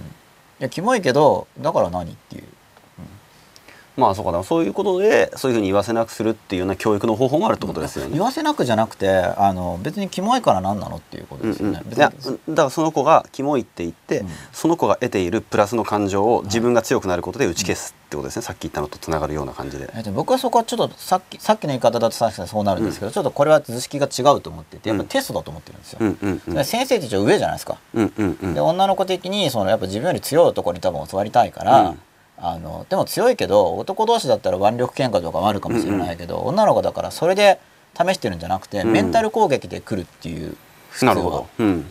でじゃあこの男はじゃあキモいとか、うん。なんか要するにまあ身体的弱点とかこっちの生理的嫌悪感とかを投げかけた時に、うん。それで要するに揺らぐメンタルかどうかをあのチェックしてるんだと思なってるんですよ。るほどね。で別にキモいっていうのはだって相手の主観だから、うんうん。向こうがキモいって言ったらキモいわけじゃないですか。そうですね。現に、うんうん。でそれととやかくことじゃないからうん。まあキモいよねって言って、うん。まあまあ、まあ、謝ってもいいと思いますよ。キモいのは申し訳ないから、ごめんねって言って、うん。まあ、でもしょうがないんだよねって言って終わりみたいな。なるほど。その方がなんか強い感じがすそれはだけど相手の報酬を取ってるんじゃなくて僕は報酬を与えてるっていうちょっと傲慢かもしれないけど、うんうんうん。だって自分より強い男を探してるわけだから、うんうん強さを見せるのは報酬を与えてることになるとうん思うんですよ、うんうんうんうんうんまあ納得しない子も多いかもしれないけど、うんうん。基本路線はそういうのでいいと思いますけど、なるほどね。そうかそういう考え方もあるんだ。とんどの女の子に対しては、うん。男が言う場合まあ一般論なんで女の子って言っても男っぽい女もいるし、うんうん。男の子だって女の子っぽい男性もいますからね、あくまで大筋の話なんですけど、うんうんうんうんキモいとかはそう思うなるほど。チビとかハゲとかもそうだしうんバカとかクズとかね、うんうんうん。カスとか浮気野郎とか、まあ、いろんな こうけなし文句あるわけじゃうなんいですか、うんまあ揺らがないのが大うん事かな。なるほどね。感情を揺らすとなんか弱い男だと思われるんで基本的に、うんうんうんうんまあ中学生がねこう金谷さんが言ってるようなうん。これそういう時にさらっとこう受け流すとあそうそうさらっとっていうか別にそうだよねっていう話で。そうん。ん。別にそこが問題じゃないからみたいな、うん。まあ、それはなんか気持ちよさの教師だったらちょっと問題あると思うんですよ、その生理的嫌悪感をいかに相手に抱かせないかを教える講師とかだったら、うんうん。ちょっとキモいのは職業的に問題があるかもしれないんだけど、だって体育教師だからねって言って別に、そこじゃないからって言ってればいいんじゃないかなと。でマイナス面を引き出す時にいろいろまあでもだけどその男性の場合にはうん。もっとなんか実力的なところから来ると思うんですよ。うんうん。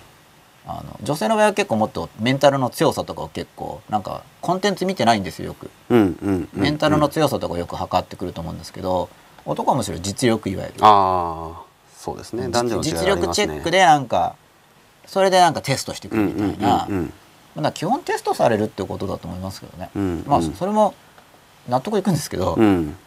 あの生徒側からしたら嫌な先生に教わりたくないから、うん。テストしてくるのかなという感じがします、なるほど。中学生ぐらいになると、うんうんもう子供の時ってもっと親をなんか無批判に受け入れるっていう機能が多分あると思うんですけど、うん。だんだん自我ができてくるとやっぱりちょっと試すかなっていう、うんうんうんうん。まあ試せよねってことでいいと思いますけど、そっかそっか。うん。僕も試しますしね。大体あ今までまあ試してきましたってことがいいのかな、うんうんうん。先生を選ぶっていうか、ああでも確かにそうなのかな。なんか先生に無下に反発してたことがやっぱりあったんですよね。うん。でなんかやっぱ向こうも強気でやるとなんか認めるじゃないですか。なんかこっちがちょっと言ってなんか折れちゃうとなんか、なんか弱い。調子乗りますよねこっちが。あとなんか弱いから結局先生としてちょっと、あそうだけな確かに。自分もやってたもんなそうやって考えると。みんなで授業集団ボイコットみたいなこととか。みんなでねう筆箱をボンって落とすとか先生の？せえっと自分の。ね。とかね。すいませんみたいな。うん。白紙でテスト出すとかね。あやってましたね。僕は筆箱落とさなかったんですけど白紙をやってましたね。だから僕 罰つけてましたけどね。あもう最初から？白紙じゃなくて、罰つけて出すんだ答案を。うん、ギュッて解くかみたいな。そうなんかねだそういう反抗ってありますよ安定してなかねったんですよ、うん。本当に。そう。そういう時にどう受け止めるかってやっぱそれもうんいやだから僕試されてることに対するね。僕自身も荒れてたんだと思いますけど、まあそのねだからそう今日出てきたその女子の生徒もまあまあ荒れてるというのがまあねやっぱいろいろとこう思うところがあってのことなんだろうなと、まあ、単純に感情が不安定っていうのもあるだろうし、まあ、もしかしたらその潜在意識的なところで試してる部分があるのかもしれないけど、まあ、基本やっぱどっかなんか荒れてるはずですよね、うんそんなこと言わないですもんね、うん普通普通っていうかその安定してれば、まあ、だからもともと思春期って不安定になりやすいわけでそうですね、うん。僕もだから結局じゃあなんで高校の頃不安定だったかっていうと、なん。だこうだ言って子供の時に大人たちにその社会は大変なんだとか、うんうん。お前そんなんじゃやっていけないぞって結構言われてたんで、なんかそそれによる不安の影響があったかなって今思うと思うんですよ。それで不安定にこのほんダメダメなんじゃないかみたいな感じで、うんうんうん。不安定になってた感じがします、僕自身のこと。なるほど。次は18分前伊沢浜五倍さんですね。言葉の背後にある感情ってすごく大事ですよね。そこに皮肉とかネガティブなニュアンスとかを感じてそれを指摘しても相手は受け取り手がひねくれていることにしてこっちの人間性がおかしいことにしたりするという問題もありますね、うん。まあ、よくある話ですよね、うんうんうんうん。まあお互い様というか、まあそうですよね、うん、まあこの相手の、まあ、ネガティブなニュアンスがあることを指摘するっていうこと自体も、まあ、ネガティブな行為をしているとも捉えられるんで、うんうんうん。まあ、一種似た現象が起きているかなとうんうん。いうことで、まあ、お互いに「お前人間そうおかしいよね」と言い合ってるような。あんまり生産的じゃないですよね、ん。そうなっちゃうと。と繰り返されてるんじゃないかなと思いますけれども、9分前前迷子強いさん半田先生も記憶法を書かれてますが吉永先生は勉強の範囲に絞らず読む本は選ぶが特に大切とおっしゃっていますよりいいものをチョイスすることについて一つ何かお願いします。ちなみに2冊本買いました。半田先生を持っての改正番長のことですか？僕ですね。はい、はい。一応半田なので、はい、そうですよね。なんかひらがなだったし。はい。半田先生も教皇を書かれてますが、吉永先生は勉強の範囲絞らず、えっ、とこれよりいいものをチョイスすることに一つっていうのは僕宛てなんですかね？そうじゃないですか？多分、うん。うん。えっ、と直感が大事ですね。ああまず。うんうんうんでよく僕もどんな本がいいですかってよく聞かれるんですよ。うん。でよく聞かれるもんだからたまに言うんですけど、うんうん。あそういえば小学生の読む本リストってもう全部アップしてるんでしたっけ吉吉田さん。え？小学生の読む本リストってもうアップ終わってるんでしたっけ？なんかブログで続き続きがどうのっていうのがちょっとコメントいただいたんですけど基本上がってますよね、はい。続きがあるとしたら僕が追加した場合ですよね。これから新しく。あ了解です。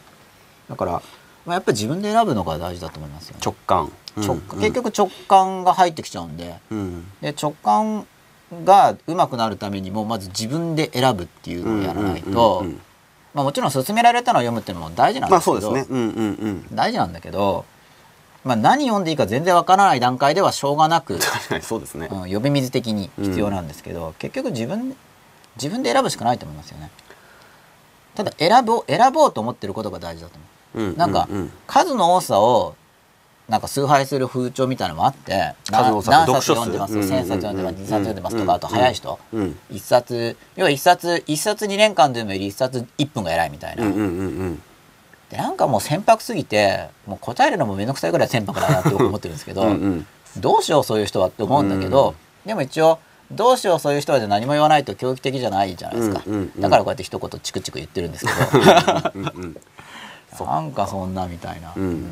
何を得たかですからね。そうですね。その読むの意味が全然違うと思ううん。んで、まあ一冊からね本当に一箇所でもね得るものがあればそれだけで十分ペイすると僕は思うんで本って。うん。いん。やもうとにかくその一箇所でもどれぐらい自分にこう来てるかじゃないですか、うんうんうんうん。でそれ直感で選んだ本にそういうのはもしなければ、はい。あそっかでも終わりですけど。あそれそれはまあいないってだから初めにざーっていうのがいいと思うんですけど、うんうんうんなんかいいかなみたいな。あの、うんうんうんは判別する時にあんまりゆっくり読んでると分かんないから、もう良さそうだと思ったら、まあ、ちょっと精読してみると。うんそんな感じだと思いますね。うんうん。まあ、えなんか選ぶのが大事なんだっていうのとなんか何でもかんでも知ってなきゃいけないわけじゃないし、うんうん。結局大事なことなんて多分あんまないわけで、うん。それをしん自分にとって今何が大事かっていうのをシンプルに抜き出してやっていくことが僕は大事だと思そうですね。うんうんうエネんルギーが分散しちゃうんで、うん。やっぱ選んでここってやっていくっていう、うんうんだからよりいいものをチョイスすることについて大事なのはなんか選ぶぞ絞るぞって思ってることが大事だと思う。ああうんうんうんうん。初めっから、うん。で選ぶために僕もドカって本とか買うんですけど、なんか選ぶためにまずドカって買ってるんですよね、うんうんうん。まあ、前だったら半日一日本屋で立ち読みしてたんですけど、うん。最近は結構もう結構ボッて買っちゃって、うんうん。で家家だとまた自由に読めるんで、うんうんうん。でもそれもあっちこっちバーって読んだりして、でなんかあ今そう大体どこに何が書いてあるか把握してるから、うんうんうん自分に必要な時にああの本のあの辺り読みたいとかっていう時に精読したりとか、なるほどそうするともう何冊とかっていうカウントすらできないんでもう、別に一冊一一冊っていう単位で読んでないし、そもそも。なるほど。パラレルにこうなんかこの部分とこの部分とこの部分みたいな感じで結局自分が何を得てるかとか、うん。自分がそれに何を刺激されたかなんで、うん。著者の意図と違くてもいいわけじゃないですか。まあそうですね。単なる刺激剤でもいいぐらいなんで、そうするともう単なる刺激剤とかっていうのまで含めちゃうともう一般的にいい本とかってないですからね。ないですね。うん。何に刺激受けるかなんて分かんないし、わかんない。いいわゆるねベストセラーの本だけど自分には何も響かないなんてこともあるわけだし。そう。でそれは普通って思っていいと思うんですよ、うんうん。別に自分に響くかどうかを別に周りに合わせる必要はないんで、うんうやっんぱり自分のテーマっていうものを大事にうん。選ぼうと思うことが大事。今の自分にとって必要なことは何かなってこう絞り込むっていうか、うん。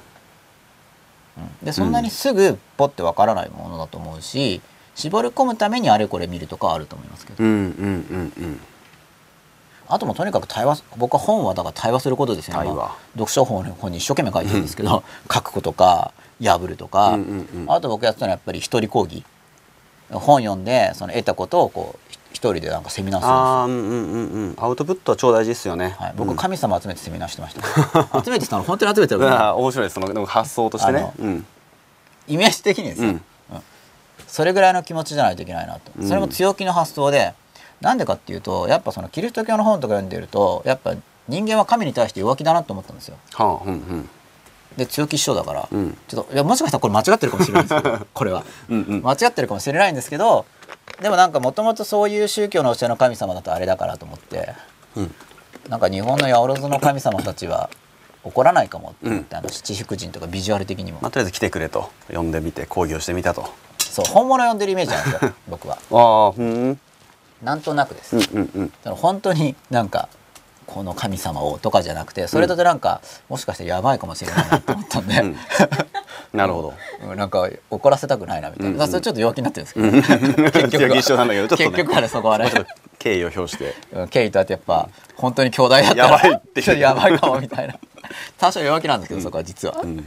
まあでもそれでも中間ぐらいの、なんとなく神様って言って集めて言ってました14分前伊沢浜五枚さんです。自分もバイトで給料もらったことあってプロの補助みたいな意味で給料もらえるんでしょうけど払った金に対して十分なサービスを提供できる技術を持っているのがプロだから本当はバイトで金もらうって違和感ありましたね、まあそうですね。うん。うん。まあバイトでもプロ感覚でやっいやたらいそうそうそう。バイトでもちゃんとねあのきちんとねうん。自分の与えられている責任に対してうん。ちゃんと答えてると、でバイトでプロ感覚でやると超割に合わないんですよあそれはそうです。時給換算しちゃったりするとね準備がすごい時間かかるとか、うんもう基本だから割り合わないことやるしかないですよね。まあ、うん、でもそこで成長がありますからね。割って結局お金だけじゃないんで。いや割り合わないことやるしかないと思いますよ、うん。だって割り合うことやったら結局定期試験対策の勉強をして、うん。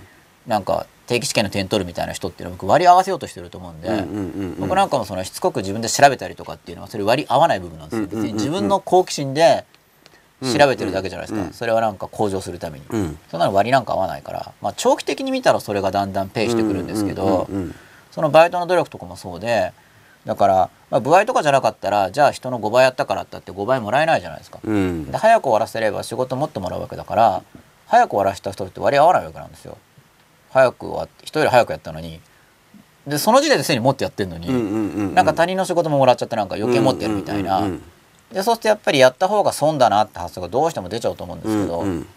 まあ、それは僕罠だと思ってるんで、うんうんうん。まあ、上りたい人はそれやるしかないですよね。うんうんうん。だから本とかでも調べてるとその丸暗記とかで適当にやってる人がいる時にうん。すっごい割に合わないしバカなんじゃないかと思う時が絶対あると思うんですよ、うんうんうんうん。調べてると結構キリなく感じる時とかあって、うんうんうんものすごい無駄なことやってんじゃないだろうかみたいな、うんうんうんうん。でもその割の合わないことやっていくのが僕は大事だと思ってなるほどねうん割を合わせようとするのが良くないと思まあ割割に合わないことの中になんかその気づきとかはい。成長とかその目に見えない形のものを得てるから、結局割に合ってるんじゃないかと思ったりするんですけど。あそうだから割に合わないことやっていくことでうん。長期的に合うんですよ、そうですよね。例えば生徒とかに熱く語るにしても、うん。そんな熱く語ったって割になんか合わないんですよ 別に。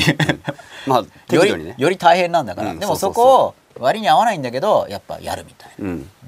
大事だと思います。うんそう。だいわゆるバイト。感覚っていうのはなんかなんとか員だからこれでいいやみたいな。そうそうそれね。それは絶対一番ダメなパターン、うん。それがどうせやめちゃうんだから別にそのじゃあもらう金額すらやんなみたいな、うんうんうん。いるだけでお金もらえればラッキーサボってもいいみたいなね。結局やめるからみたいな腰掛け感覚とか、うんうん。そこら辺がバイト感覚って言われていることだと思うんですけど確かに。それから自分がダメになっちゃいますからね。うん。自分がダメに。そうですよね。ううん。ん、だそれ言ったら僕これも吉田さんから出演者もらってるわけでもないし、うん。僕は僕で吉田さんにその撮影料払ってるわけでもないんですけど割になんか合わないんですけど、うんうんうん。でもなんか、まあ、そういう意味では割に合わないんですけど、うん。うんまあ、でもやるわけじゃないですか。そうですね。長期的なやっぱ視点で見て自分のやっぱやりたいことにつながってるなっていう部分がやっぱあそれもあるからだしるしやっぱり役立ってると思うし、うんうん。こうみんなとやり取りしてリアルに聞いて、まあ、これ聞いてくれる人がいるから一応できるんですけど割に合わないですけど。確かにねそうだそうだ。誰も聞いてくれなかったら割に合わない声でもう本当もうわけわかんなんだろうみたいになると思いますよ。ゼロ人とかだったら。確かに確かやっぱ一人でもっていうよく言いますけど、ううん。んまあでもゼロ人でもやるのが大事だと思うんですけど、まあ、携帯は変わると思います。にうんうん。だから後世の人にやっぱなんか残要するに誰も聞いてなくても俺は言いたいことがあるって言うんだったら残した方がいいと思うけど、んんん言う人じゃなくなると思う。確かにね。ユーストで誰も突っ込んでくれなかったらね、うん、ゼロ人だったらなんかそうやったら自分でビデオ撮りとかするんで、うん。まあ気が楽ですよね。ゼロ人でもやるってことも大事だと思ってます。うんうんうんうん。結局なんか誰、まあ、よくその本をもさ一箇所でもあればいいって言うじゃないですか。さっき番長で、うん。僕ゼロ箇所の中が僕いいと思ってるんですよ。それは。いいところ。本をバーって読んで、いいいと思う。一箇所もなくても僕はいいと思ってるんですよそれじゃあ何なんなんでですかそれは？それをもっとたくさん読んでいく中で結局どっか一箇所そのうち響くのに出会うためにはあ一冊単位で見るなっていう。うんだってゼロさゼロ箇所の本があるなんてのは当然であって、まあなるほどね。それをだけど結構確かに多くの人がなんかなんか僕それ貧乏くさいと思ってるんですすみませうんうんうん。うんんその本を一冊読むときに一箇所でもあればいいとか言うじゃないですか、うんうんうんなんか貧乏くさいなと思っあてなんかそのじゃあ一箇所もない本って絶対あるはずなのにどうするまあの？みたいな、ねうんうんうんうん。でもそれって結局その他のもっと本の中の一箇所に出会うために必要なコストなわけじゃないですか。あそうだからまあ一箇所でもあれば十分ペイするっていう意味でさっきは、うん、言ったんだけども。確かにそう、うん。うん。そのゼロゼロ箇所の本も含めたトータルで、うん。だって本なんてほんと1000いくらで僕はあの1000倍の価値は絶対あると思ってるんですけどですよね。1000倍したって100何万とかですよね、うんうん。いやなんかそれぐらいは価値得てもらわないと嫌だなとうん僕は思ってるんですけど、うんまあ、1万倍1万倍もあると思いますけど、まあ、1000倍はあるだろうとう思うんんですよね。うんうんで100倍ないってことはちょっとないと思うんであの、うんうん。うんしっかり読んでもらえれば、うんだから本でそういう価値ある本に出会える時にで価値ある本ってだから定価から見たらすっごいすごいわけですよ、うん。700円の本なのになんか自分にとっては何百万の価値があるみたいな、うんうんうんうん。でそういうのに1個出会えれば要はなんか1,000円で0円っていうか本読んだ時間ある意味無駄みたいな本っていうのはそこだけで考えたら無駄なんだけど結局自分にとっていい本に出会うために必要なコストだからそれは、うんうんうんトータルで考えたらそのいい本がすっごい何百倍もいいもんだから、うんなんか十分ってことそう全然あっちゃうみたいな、うんうんうんそういうことだと思うんで、うん。だからその分かってくれる人が一人でもいればいいとか、うん。なんかじゃあ誰もいなかったらやんないのみたいな話じゃないですか？うんうんうんうんうん。で一人でもいればいい人ってなんかじゃあその一人しかいない時にその一人に粘粘着する気がするんですよ。うんうんうんなんかいや一人だけでも分かってくれればいいんだとか、俺のことを分かってくれるのは世界でお前だけだとか言ったらなんか粘着質じゃないですか、うんうんうん。だから別にゼロ人でもやるっていうのが大事だと。なるほどね。ユーストでってことじゃないですよね。うん、そうそうそう。広い意味で。広い意味でね。あ考え方として。うん。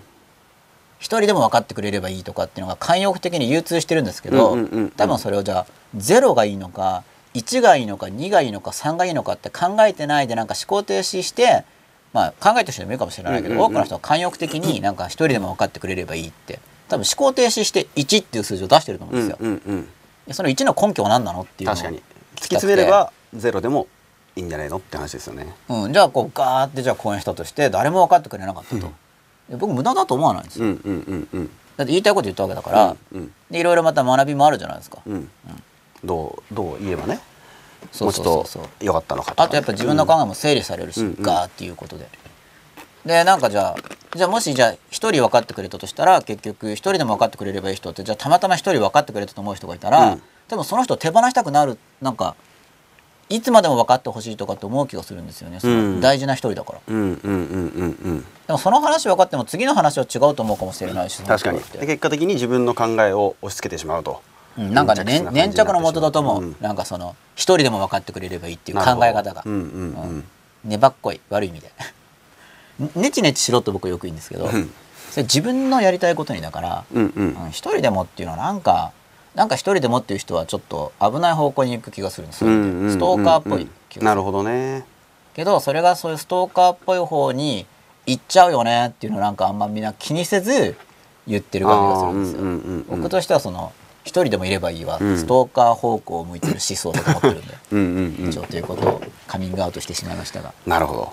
でも、はい。すごい、うん、言われて納得ですね。なるほどね。そんな考え方もあるんだっていう。だって番長だって多分その教育理念とかある時に、うん。とりあえず誰もついてきてくれなくてもいや俺はやるよっつって生徒さえいればやると思うんですよ、あまあそうですね、その講師の先生がうん。考え方がうん。違くたって、うん。やると思うんですよ。多分なんか番長である以上、番長っていう概念はそうかなみたいなまあやると思いますけどね、うん。僕もそうだと思うんで、まあ、でも修正ななんかねあんまり共感されないものっていうのはなんでかなと思って、まあ、修正をかするためのきっかけにはなりますけどね。ゼロだったりまあすると。そうですね、うん。じゃあ何かおかしいのかな、うん。たまたまそのオーディエンスにいなかったのか本当に何か根本的におかしいのか自分がおかしいのかっていうののは検討しますけど、うん。うん。確かに、でも結局検討するにしてもゼロ人でもいいわけですからね、うんうんえー17分前伊沢浜小林さんです吉永さんのおっしゃるの分かる気がします。そしてポジティブですね。女の人は年齢問わず男の強さを試すようなところありそうですし弱そうだと思うと男よりえぐい叩き方をしてる気が。でも弱そうだと男女関係なく狙う気もします、うん。だからなんかもう本能的なもんだと思いますけどね、うんうんうん。女社会は怖いとかって言うじゃないですか。女は怖いとかうん。言いますよね、なんかよくそれと近いものが中学生ぐらいで芽生えてくると。女になってきたんじゃないですかね、っていうことなんですかね、うん。まあ小学生ぐらいから実は怖いような気もしますけど、まあ高学年になってくるとそうですよね。やっぱ幼稚園の頃とちょっと雰囲気違いますよね、違う。女子の方がやっぱり怖いんですねそういう意味で。うん、怖いんだと思う、うん。でもそれはだからその強さを試すっていうなんか本すっごいね原始的な本能的なものなまあ肉体的にも弱いしうんうんうん妊娠中とか運動能力落ちるし、うんうんうんうん。まあ納得いくってうんいうか。なるほど。うんそういう原始的な部分を考慮するっていうのが僕はこの21世紀に大事だと思ってるんですよ、うん。なんか近代的なその理性崇拝っていうのをやってきたんだけど、うん。いや崇拝だって原始的な部分も持ってるわけだから、そこもやっぱり理解してうまく扱っていく人が求められているっていう、うん。まあ、先ほどの気持ちを扱うのと一緒なんですけどその気持ちとか原始的な部分の衝動とかも理解して、うん。でそういう人材が求められてる気がするんですよね。結局原始的な部分をこう押さえつけて文明ですってやってきたと思うんですけど、まあその歪みもできて出てきてるんで、うんうんうんうん。そうですね。なん。かその女性の試すところ。まあ男も試すんですけど、うん。男はだから普通の男は女性的にならないように僕は気をつけた方がいいと思ってるんですよね。というのは？弱っちくならないよううんに、んうんうんうんうん。あ現に男だから、うんうんうん。まあでもそれでいやもう女性的に行くんだって決意する人はいいですけど、うん。普通に男としてやっていくつもりだったらって意味ですけど、うんうんうん。中途半端になっちゃうから。うん強くならないといけないと思うんで。基本的にはまあ生物学的な性別はともかくとしても、まあ、もっと抽象的な意味での男女ってことだったら男は強くなって女は強い男を探すといううんうん。感じだと思うんで、うん。まあ、探すためには試しますよね。そこに起因してるのが、まあ、中学生あたりから発生する、まあ、女子のああいう行動。うん。で僕は女子が弱気になると試さなくなってくるんだと思ってるんですよ。で試さなくなってくると？女の子が年を取って弱気になってくることがあるわけですよ。あ弱気になってくるから試さなくなる。そうそう女性が弱気になると試さなくなってくると思うんですよ。試さずにネチネチ文句言うだけになってくる。ああそういうことか、うん、うんうんなるほど。女の強気っていうのはなんかその強さを試してくるみたいな。うんうんうんうんうんで納得いかなかったら拒否みたいな感じが女の強気だと思うんですけど、うん。で弱気になってくるとなんか試さないでむしろなんか男にへいこらしちゃうみたいな、うんうんうん生活支えられてるから言うことを聞きますみたいのは、うんうん。それは女性として弱気だと思うんですよ、ああなるほどね。試してないじゃないですか。やっぱ強気に男。女性も行けと。でそこに男子は強気で答えろと、うん、でお互いになんか認め合えると思うんでそれだと。強い同士。うん、まあ途中嫌になる強い同士だともう辟易する時あると思いますけどお互いに。なんだこいつだと教師ものドラマとか結構そういうパターンですもんね、うん。大体。そうそういうの大事だとすよ、しては、で18分前、うん。前々以後強いさんです。お互いが好意的に構うことが大切な気がします。中学までですが高校以降もある程度ある気はしますが男女でかなり温度差ありますが教師と生徒の授業中。ということです。18分前。うん、まあ授業中の関係性ですうん。ね、うん。授業中の関係性。ああ。と思います？教師と生徒の。うんうん。まあでもそこもね多分さっきの話とつながってくるというか、同じ同じなのかなと思ってくくりとしては、うん。うん。まあ、あと今の時代性としてはリーダーシップが変わってきてるんで今今の時代って混乱の時代じゃないですか、うん。混乱の時代っていうのは基本的にはこっちだってやっぱ率いていくリーダーが必要とされてますから今、うんうんうんうんうんうんで混乱の時代じゃなければなんかもっと調整型っていうか、うん調和を取るうんみたいなね、感じの人が。まあ、ちょっと20世紀型リーダーみたいな感じで、その求められるリーダー像が今変わってきてるんで、うんうん。それも結構方向感覚として大事かなと思うんですよね、うん。ある程度強引でもこっちだぞって言って連れてってで本当に結果を出すとにかく、結果を出さないとなんかついてきた人は間違いだし、うん。ダメだっつってやっぱ離れますよね、で強引に引っ張るんですけどつい強引に引っ張るっていうのは実は誰もついてこなくてもいいってことなんで。ついてくるかなっていうのは結局調整してるわけだから、うんうん。俺はこっちなんだっていうのが強引に引っ張っていくってことですよね。誰もついてこなくてもやるっていうのが、ついてこさせるってことは伴わなくてもいいと。うんまあ、ついてくるんだと思いますよ、うんうんうんあのある程度まともな方向性だったら、うんうん。それができる人がまあ求められてるっていうことですよね。そうですだからまあ話はある程度聞くかもしれないけど、まあ、決定権にはあまり揺らがないっていうか。今そういうリーダーが重要だと思うんで、結局生徒たちから見た時に教師とかも多分弱気に見えると思うんですど。よ、うんまあ今その生徒側の評価とかで教師側もクビになったりなんだりするじゃないですか、うんうんうん。で僕はだからその場の強気っていうのは別にクビにするんだったら出てって他で教えるようでいいと思います。うんうんうんうん。うん。強気っていうのは。それはなんかおもれてるとなんかこいつらになんか授業下手とか言われるとクビになるって思うとなんか弱気になるから、うん。深いですね強気って。うん、僕はそういう強気で、まあそれは勘違いにならないように自分でしっかりやっていかなくちゃいけないんまあねですけど、そうですね。うん。それぐらいの勢いでいかないと、うん。ちょっと今混迷の時代なんで、うん結局みんなどうしていいか本当わかんないんでイライラしてる面もあるんでそれが結構男性の女性化につながってると思うんですよ、うんうんうん。なんかどうしていいかわかんないみたいな、うんみんな言うこと違うし、うんうん。みんなのことやってたら無理だよみたいな。みんなが違うこと言うから、うん。そんなの全部できないんですけどとか結局なんだかよくわかんないっていうのがすごいみんなイライラしてると思うんで、こっちでいいんだっていうふうに引きいてってあげることが今の時代は大事かなと、うんどうやったら生き抜けるんだっていうのがみんな分かんないと思うんですよね、うん20分目伊沢浜小林さんです。吉永さんの言うの本当納得です。男は実力女はメンタルを試す。あすごくわかる。本当そう思いますね。ということで。うん。いやどうしていただきました？よかった僕もすごく。結構ね伊うん。沢浜小林さんいつもねわらわらってくるんですよいやあのやっぱ男実力女メンタルうん。すごいすっきり。うん。なんか男はそのね白黒はっきりする部分というかなんだろうその目で見て分かりやすい部分で、はいたテテストの点数とかね、うん。そういうものでこう試してくるとか、はい。お前それ知ってんのかって試してくるとかっていう部分で女子はなんかねそういうはい。メンタル的な部分っていうのは、うん。こ一言でまとめるとそうですよね。そうなんかなんか。泣いてきたりとかね暗く。うんうんうん。まあでももともと原始的なもんですよねでもそういうのも結局。だと思いますよ、うん。そういうのでも揺らがないかどうかをチェックしてるんだと思う、うんうんうんうん。なんか生き抜くためにそういうのをなんか機能として持ってるんだと思うんですけど。ですよね。うんまあ、男は男でだから男の求める強いリーダーってまたちょっと違う面があると思うんですけうんうんうんうんどまあ結局でも試しますよねやっぱ。うん。それはもう試すのは選ぶのと同じようなもんだから、まあ、選ぶのは当然だと思うんで。そうですね。それが結構親子関係とかで子供は親を選べないって言うんですけど、まあ子供も親を結構試してくるわけですよ実際には。あの見ていると。うんうんうんでそれもだから、まあ、試すものだなって思ってないと、うんうん子供が親を試そうとする声をこうもう押し付けなんか力でもって押さえつけちゃうと、うん。子供がだから弱気に育っちゃうんで。なるほど。親がそういう部分をちゃんと理解してっうん。ていうことですよね。子供は試してるって感覚はなかったなでも今日気づいたな。そうか。うん。結構試してると思うんですよ、うんうんうん。まあ、せ生徒も。あ生徒も先生を試すし子供も相当ちっちゃい時に親を試してると思うんですよ、うんでそこでやっぱり試されてる親がどう接するかでこなるほど。子供のその深い部分で親に対する信頼性が変わってくると思うんですよね、なんか信頼できるかどうかを結構試す気がします、うん。多分本能的だと思いますけど、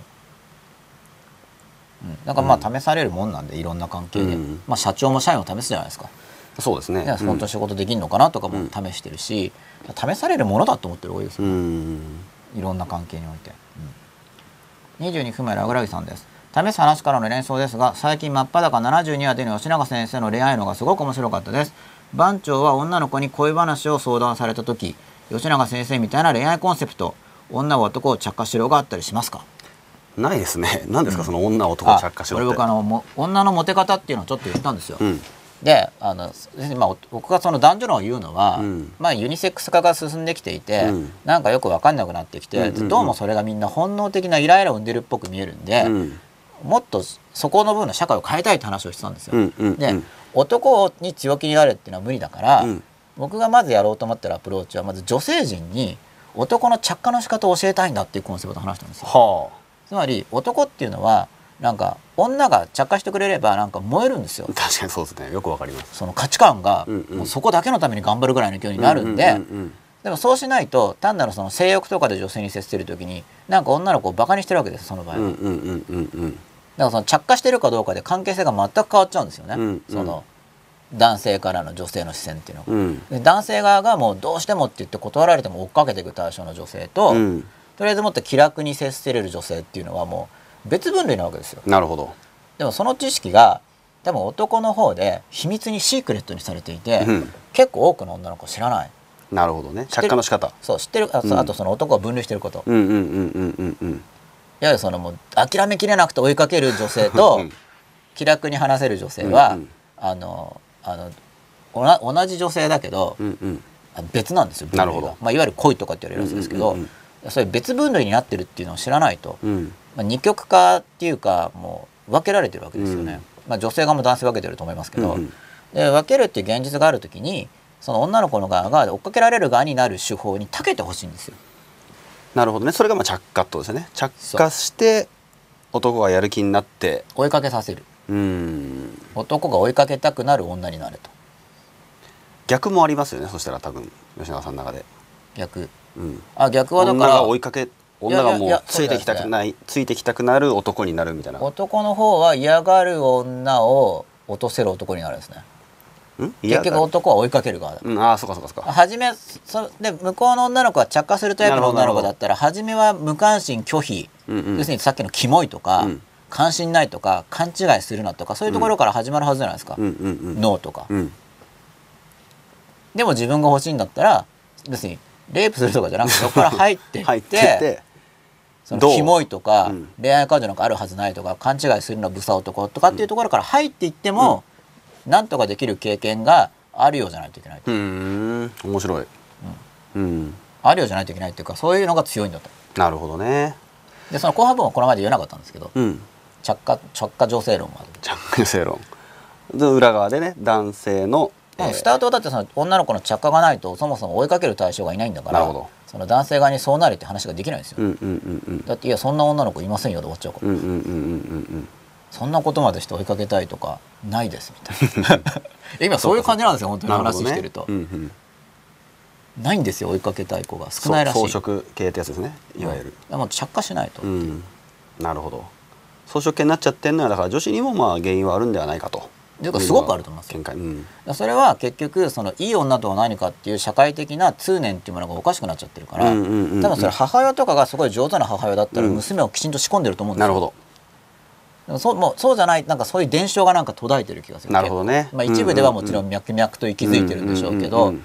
多くはなんかちょっとそのカップルの増加と うん。裏腹に、うんうんそこの部分のちゃんとしたこうなんだろう教育をある意味でこう自然にされてきたような。うん、基本パターンを知った上で返事とやってるんじゃなくて基本パターンを知らないと思うんですよ、その。ん。要は追いかけさせて拒否って拒否って拒否ってじらせてじらせてじらせてって言って、まあ、僕は周りの中にそれを仕上げるプロセスと言ってるんですけど じらせてじらせてうん。本当に仕上げるまで熟成させてからじゃなきゃ蓋抜いちゃダメなんだって言ってるのうんに先に抜くなよとかって教えてるわけですよ、うんその男は熟成させて仕上げなきゃいけないんだよっていうのをもうちょっと教えてあげたいななるほど。その追いかけても叶わないやめようどうしようかでも諦めきれないっていうのをどんだけ引き伸ばして仕上げることができるかにかかってるんだよっていう。は一旦仕上げれば5年10年続くんだからいい投資だよって言って教えてるんですよ。5 なるほどね。年10年平気で続くうん。仕上げれば。でも仕上げなかったらもうすぐ飽きられて終わりなんで、うん。どっちが得か考えた方がいいよっていうようなことをしてるわけですよ、うん。でそこまで話してないんですけどこれは。なるほど。着火しようよっていう。うん。なんかまあ女性は男性を仕上げられる女にならないといけないと、仕上げるっていうのはなんか君しかいないみたいに思い込ませるってことです。うん。そんなはずないんですけどね。まあねでもそう思わせるっていうのは女の子いっぱいいるんだ大事ですよねそんなはずはないんだけれどもその理屈を超えてなんか男をそうさせてしまう。うんうん。女になれと。うんうん。いうことが言いたいわけですよ。そのテクニックがまあ備わらないとまあ男子の装飾化もどんどん進んじゃうよと。うん、そうそう。ね。装飾化を食い止める基本は女性の変革からなるほど。順番としては。なるほどね。っていうのが着火論。うーん一応説明すると。わかりました。で番長は特にないんですね。残念ながら。えじゃあ恋バナ相談されたらどうするんですか？あんまり相談されないんですよ僕。あ女性に。うん。受験の相談が多いですか？受験の相談はまあ普通に生徒からはありますけど。はこれはあんまり相談されないんですよね。いなんでですかね？なんでだろ怒られるからですかね？そんな話すんな。うん。そんなことないですけどね。そんなことないですけどなんか自分がそういうの相談しやすい雰囲気を出してないんじゃないかなって自分で思ってるんですけど、あまあしやすい人、しにくい人っているじゃないですか、まあ職業的にも特にそその恋バナの相談しやすさが求められてるねわけじゃないですからね、恋愛カウンセラーとかじゃないですからね、そうですね。じゃあまあそもそも相談もされないあんまりされないんでちょっと次行きましょう。相談もされてないということです、26分前金よろしくさんです。番長が感動した本をぜひ教えてください。ああ感動した本感動した本。うん。うーん。どうまああの僕の教育の結構柱になってる考え方でやっぱりその生徒を自立させるっていうのがやっぱりあるわけですよね。はい。でその上ですごく刺激を受けた本っていうのが、まあ、僕の、まあ、師匠でもあるんですけど、はい。原田先生って先生がいて。ああの本いただいた原田先生。はい。原田先生のあの上昇教育っていう。上昇教育。カリスマ体育教師の上昇教育っていう本は、それさっきにキモいって言われてた先生ですか？違います。違います。違 います。あそれはすごくなんか教育論として、はい。うんああなるほどね。って思わされる部分がすごくあって、うん。うん。すごい感動したというかなんか今の自分の考え方のはい。結構大きな部分を。重要な一冊ですね。そうですね。はい。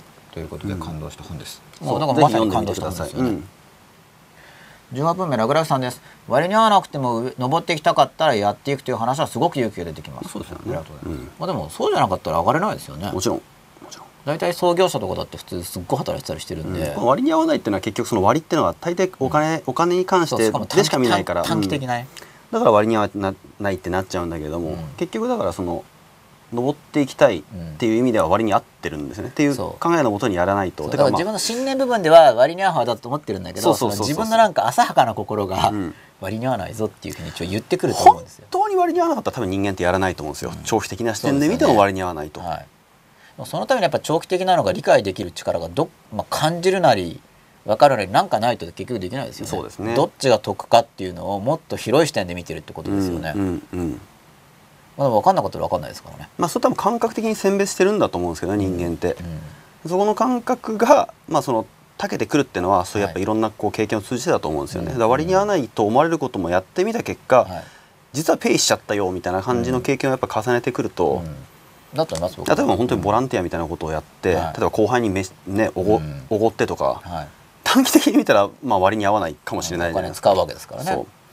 でもね、まあ、その長期的に見てねやっぱその、なんだろうなそういうことを求めてではないですけど、うん。やっぱその後輩たちがねやっぱ同じことをまた自分の後輩にもやっていくとか、はい。でその後輩たちがこうなんだろういざね自分が将来なんか頼み事をした時とうん。時とかに。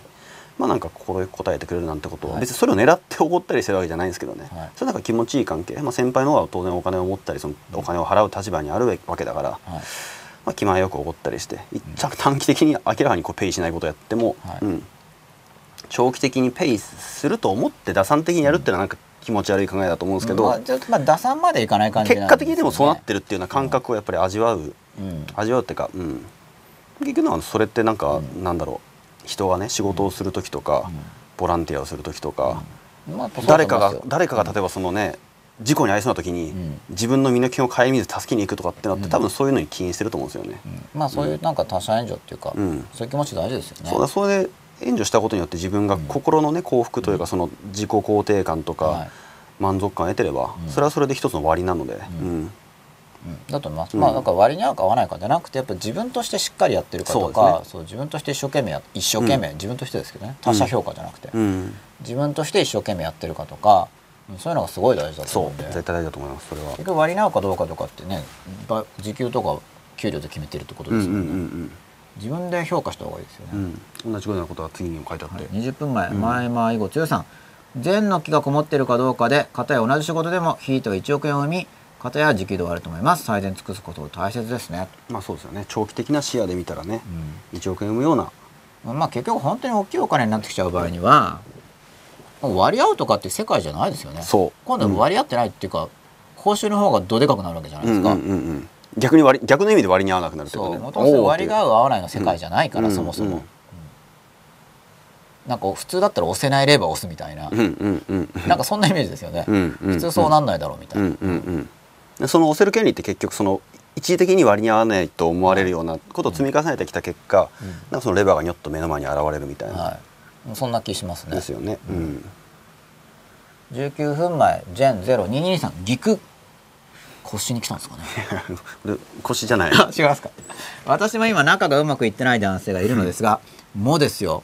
これ誰と誰と並列してるんですかね。誰ですかねこれ。私も今仲がうまくいってない男性がいるのですが、まあ、世の女性と同じようにということでしょうか、確かに私が彼のメンタルの強さに満足していないからです、うん。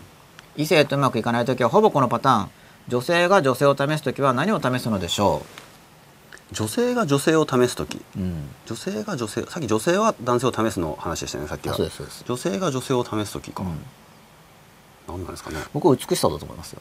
は普通は。あ美しさってのは外見的なものだけでなく。うん。なのでまあまあ基本外見。外見外見って言ってもその要するに生徳的な身体的条件だけじゃなくて、うん。じゃあ例えばまあしもともと持ってる肉体的条件が不利だからって言って、うん。ほっぽっとくこともできるけど、まあほっぽっとかなくてもいいわけじゃないですか、うんそういうところだと。思なるほど。女性が女性を試す時か。あんま深く考えたことなかったけど結構なんかそのなんていうんですかね女子が自分のださっき言った結局そのネガティブループの一環なのかなとちょっと思ったりもしてて、はい。はい。うん、あの子をつまはじきにすることによって、はい。なんかちょっと歪んだ肯定感を得るみたいなうん。のが試すってことにつながってるのかなって僕は思ったんですけど、はい、あまあそういうことだと思う、うんうん。だけど、まあ、つまはじきにした時に結局その魅力的な女性っていうのは、まあ、いい男に追っかけられてるわけだから、うん、っていう意味での美しさか。うん。なるほど。だはじはじかれてもやっていける強さつ、まあ、強さになるのかなそしたら女性もまあ、一種の強さだし、うんうん。あとついてくる人が出てくると思いますよ、うんうんうんうん。なるほどね。まあ、だからそこも結局強さだと思うんですけど、まあ、あんまなびく必要ない、まあ、結局強気であればいいって話なんですけど、うんうんまあ、男性を実力とすればだから女性は美しさ、うんまあ、それは外見と内面両方なんですけどね、うん結局は。うんうんうん。で内面の美しさって朗らかさとかだと思うんで。なるほど。内面の美しさを尽くすだと思ってる女の子がすごく多いと思うんですよ。あーうんうんうんでも尽くし尽くすっていうのは普通なんか弱気に思われうんる弱気な表現ですよね確かに。うん、尽くすっていうのはなんか尽くしておけば振り向いてくれるかなっていう 考え方なんで、うんうん。尽くすっていうより朗らかさとかだ明るさとか気にしなさとか。うんうんうん。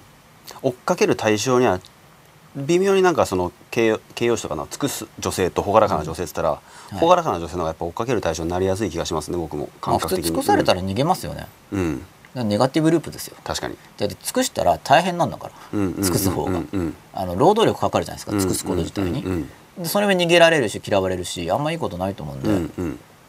そうですよね。ん尽くすエネルギーがあったら自分を美しくしたり、うん。自分が遊び行った方がいいと思なるほど。うで,、そので弱気の男が女の子が遊びに行くとなんか文句言うんですよ。うんうんうんうん。でそでそこで折れるのが弱まあそれは男女の場合ですけど、うん。弱気の女の子だと。思ううんうんうんうんだって別に私のことなんだからほっといてよでいいと思う別に。まあほっといてって言い方をする必要はないんですけど、うんうん。思想的にはうん。なんでそこでなんでその関係ないでしょってことだと思うんで、なるほど。吉田さんが寝ちゃいましたよ。はいもうあれは 地蔵化するんですよ番長の時には。なるほど。あのじゃあちょっとね失礼されてる方もいらっしゃるのであもう夜ですもんね。はい、15分前です今夜はここで失礼します。続きは録画で拝見します。吉永先生番長さんありがとうございました。ありがとうございました。まあこのうん。ね明日の予定とかで失礼するというのもすごい大事な力だと思うんで。あお帰りなさいませ。10分前前々ご強さんです。半田先生の記憶術に陰と陽2つのポイントに着目せよということが書かれていましたがこのイメージング法の実生活での利用法は何か記憶以外でありませんか？これはもう半田先生のご質問だと思いますが。うん実際記憶以外でじうーんとなんだろうな陰と陽って結局そはい。のなんか目,、目立ってる特徴に注目するのは陽の特徴に注目するってことで、はい。陰に注目するっていうのは一見スルーしちゃいそうなところをはい、だけど重要なポイントをうん。逃さないってことなんですよね。はい。記憶以外でか。き基本的には記憶とかはいその学ぶものの選別の時とかに使う考え方だとは思うんですけども、はい、じゃあうん。記憶以外に何かありますかというだか学び方のせ、うん。選別方法かな。記記憶のためですよってそいうう記憶。感じいやでもた例えばそのなんだろう、まあ、じゃあ本ではい。超ベストセラーになってる本が「陽」だとした時に、はい。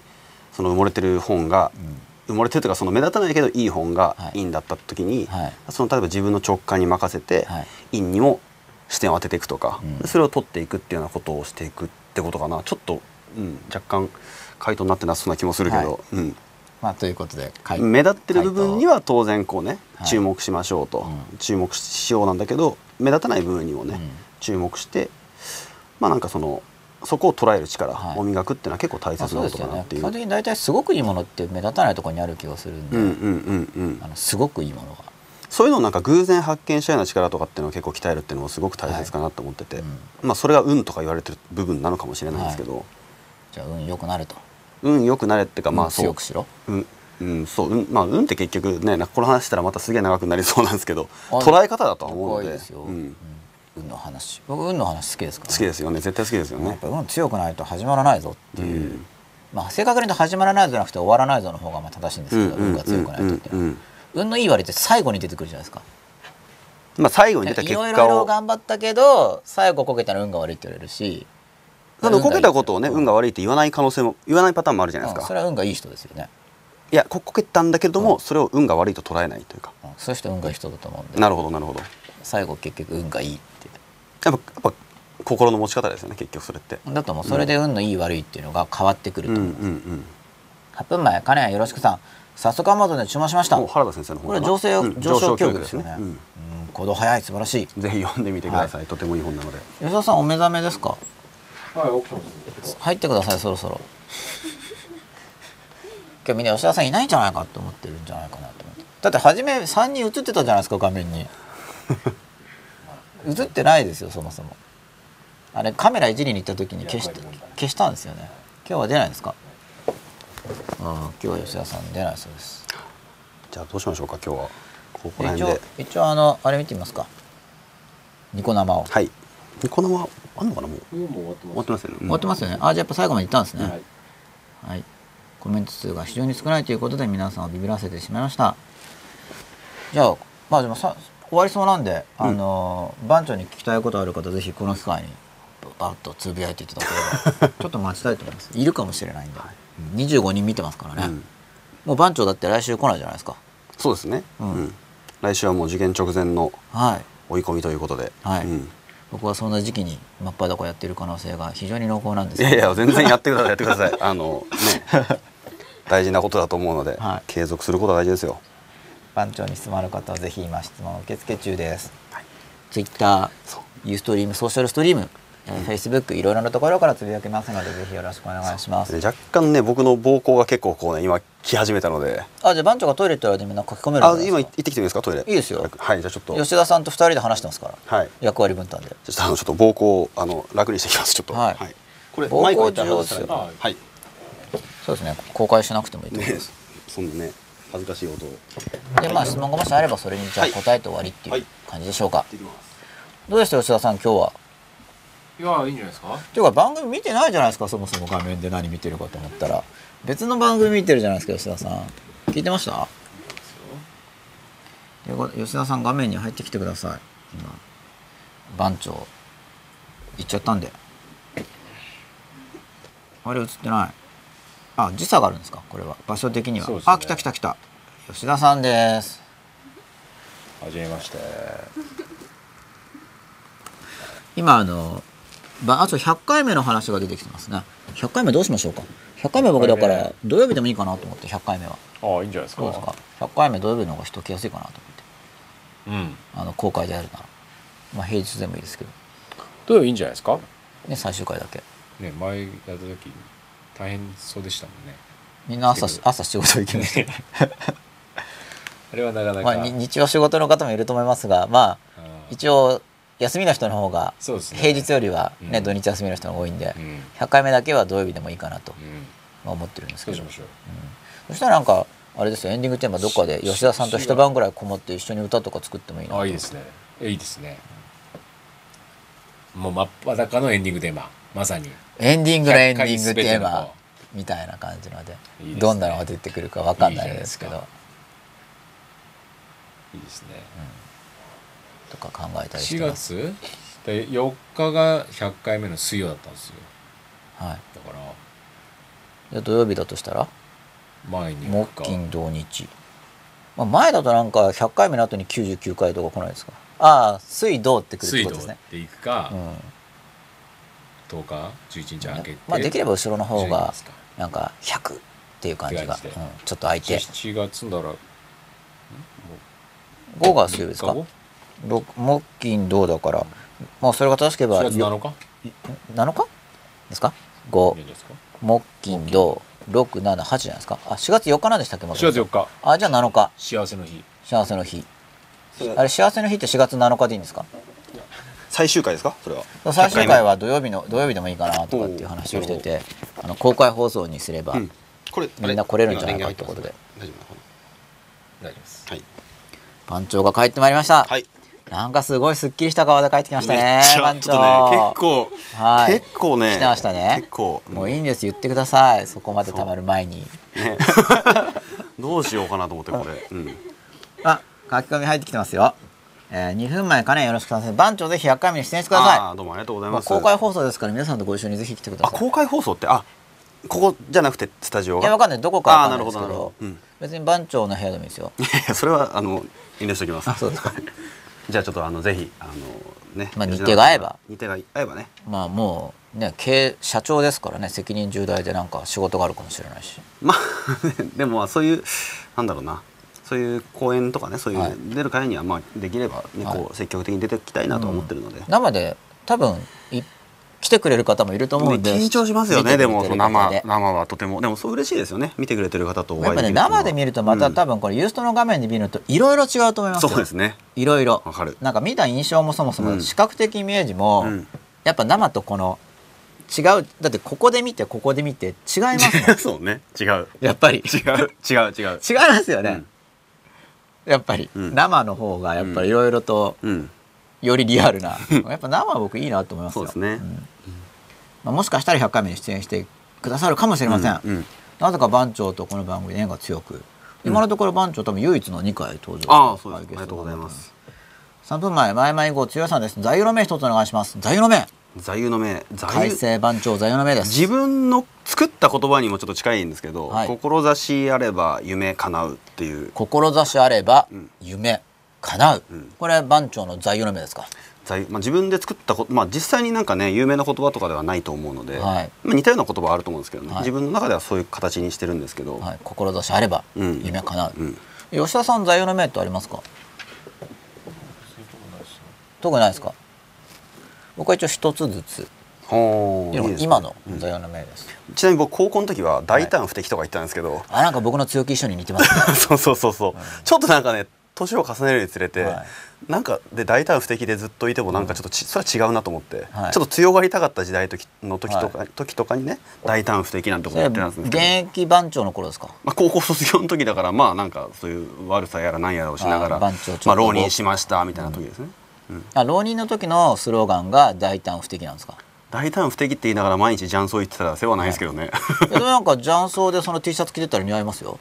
大胆不敵って、うんなんか なんかあしっくりくるなみたいな。あーそれちょっと雀荘を若干バカにした発言で。ねいやいやなんかししっくりくると思いますよ。ああまあ確かに、うん。あすみませんバカにしてたら。いやいやいや全然もうあの弱気に弱気にえー、申し訳ない いや強気に言ってください。わかりますイメージは。大胆不敵ね、大胆不敵かっこいいですよね、うん、やっぱあの自転車にも書いてました。いな書いてないです。ななんでチャリなんですか？大胆不敵、やなんかチャリかなと思って近場だから、うん、え歩いて行ってたんですかじゃどこですか？あ雀荘じゃあそのお茶の水の駅前にあったんですよ。はい。だからもう歩きで？歩き駅30秒。大胆不敵って言いながら行く感じですか？そう自分にね大胆不敵 これでもいいんだぜの言ってないですけど、まあでもそんなえ大胆不敵って打ち方にも現れてます？当時の。大胆不敵っていうのがそれがね弱気なんですよ。打ち打ち方は。意外と弱気で。はい。大胆になりきれない部分がはい。だからこそ大胆不敵うん、そう。だ大胆不敵、まあ、自分を鼓舞する意味も込めてね、はい。そんな言い方をしてたのかなと思うんですけど、やっぱ今はでもやっぱそのちゃんとね志を持ってやりきることがやっぱ大事かなって思ったりもして、うん。いもう一回言っていただいていいですか番長の肉声で。や志あれば夢叶うという形でね。かっこいいですよね。ありがとうございます。どうですか吉田さん？はい。志あれば夢叶う？叶えます？払いますよ。ということ叶えましょおおー。いいですね、えー、5分前みゆこみつぎさんからこれお悩み相談ですかね。ううん。勉強したいのに勉強できません。まあ質問形式にはなってないんですけど多分番長に答えてほしいんだと思いますよ。単なるつぶやきじゃなくて、うん。どうしましょ今の状況にもよると思うんですけど、うはい。まあできないならできないでいいいいと思うんですよ、今は、うん。うんただまあ本当吉永さんがさっきおっしゃったようにね一つずつだと思うんですよね、まさに、うん。うん。吉永さんは座右の銘っておっしゃったこともあると思うんですけど、うん。なんか一気に全部やろうとするからダメで、はいすごい緩い目標でもいいから、はい。まあ、作って、うん。でも達成してはい。そんな自分を褒めてあげると。うん。ことかなと。今日の話、結構総合的にまとめたような感じの、ね、回答かなとは思うんですけど、まあ、やっぱ番長って言ったら要約問題のプロっていうことで。いやいやそんなそんなそんなそんな称号をもらったことは一度もないですけど。ないですか？なんかだからその、うん、はい。ちちっちゃなスモールステップでもいいから、うん。作ってそれを達成して、はい。うん。で僕スモールステップ本当大事だと思いますよ、うん。まあだから勉強したいのに勉強できないってことなんでとりあえず寝る前に1問。そあるいは1行うん。選んで、う、うん、明日1行ぐらい読む。じゃ1行ぐらいできると思いますよ、1単語覚えるとかね。必ず夜に 1, 単一単語覚えるとか、1行読む1単語覚える、うん。まあ、1単語覚えるのが重かったらなんか勉強するぞって言うとか。うん。それはそああでもれぐらいかそうですね、うん。うん。なんか一歩そでその勉強できないっていうのはできるできないっていう二分法があるんですけど、ううんうん。要はできるっていうのは多分ハードル高く設定してると思うんで、うん。世間様がその勉強したに入れないレベルでもまずは勉強したことにするっていうスモールステップでやっぱ入ってって、それでも二分法の、まあ、ご丸の方にしてしまうと、うん。そうしないとなかなか確かにできないと、う。ん。なんかいろいろ結構やってもなんか成果出ないとかどっかで否定が入ってるんだと思うんですけど、ね、そうですね。うん。まあ、1行でもやると。うんかな結構ねうん。1行ってできますよ、そうですね。一問とかね、そう。う、ん、一問もね結構重い人多いんですよ。解かなきゃいけないから。なるほど。問題文1行読むぐらいの方が。あ斬斬新ですねそれ。雑誌ですか？一行か。でもまあも継続するんですよね。それでまず心を強くしないとダメだと思うんで4行の問題だと4日後には読めます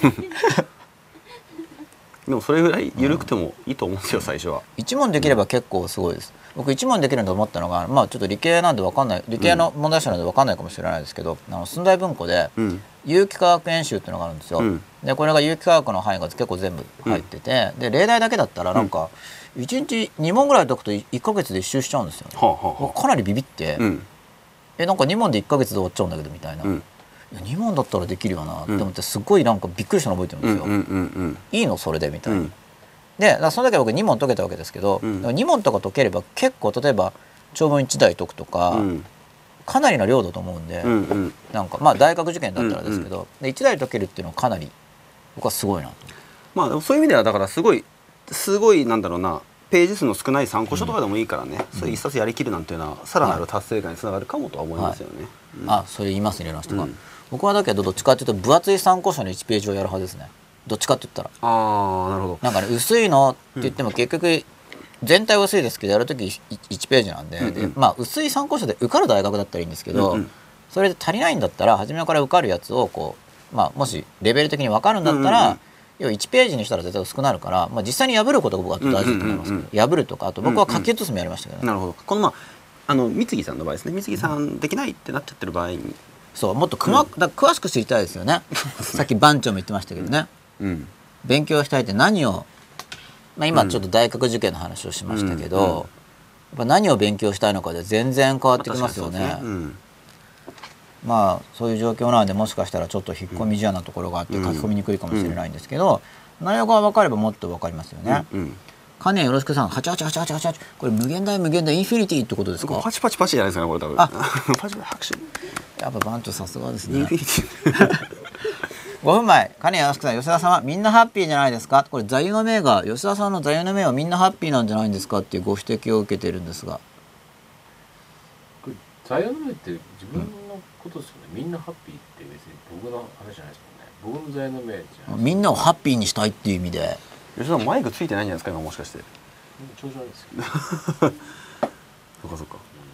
3分前金谷大津さんです、自分あ金谷じゃない。金谷じゃない。金谷じゃないです仮面ライダー大津さんです、自分を奮い立たせるコツはあります？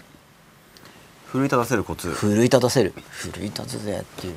まずやってみることなんじゃないのかな多分。やってみる？うん。やってみる。やってみる。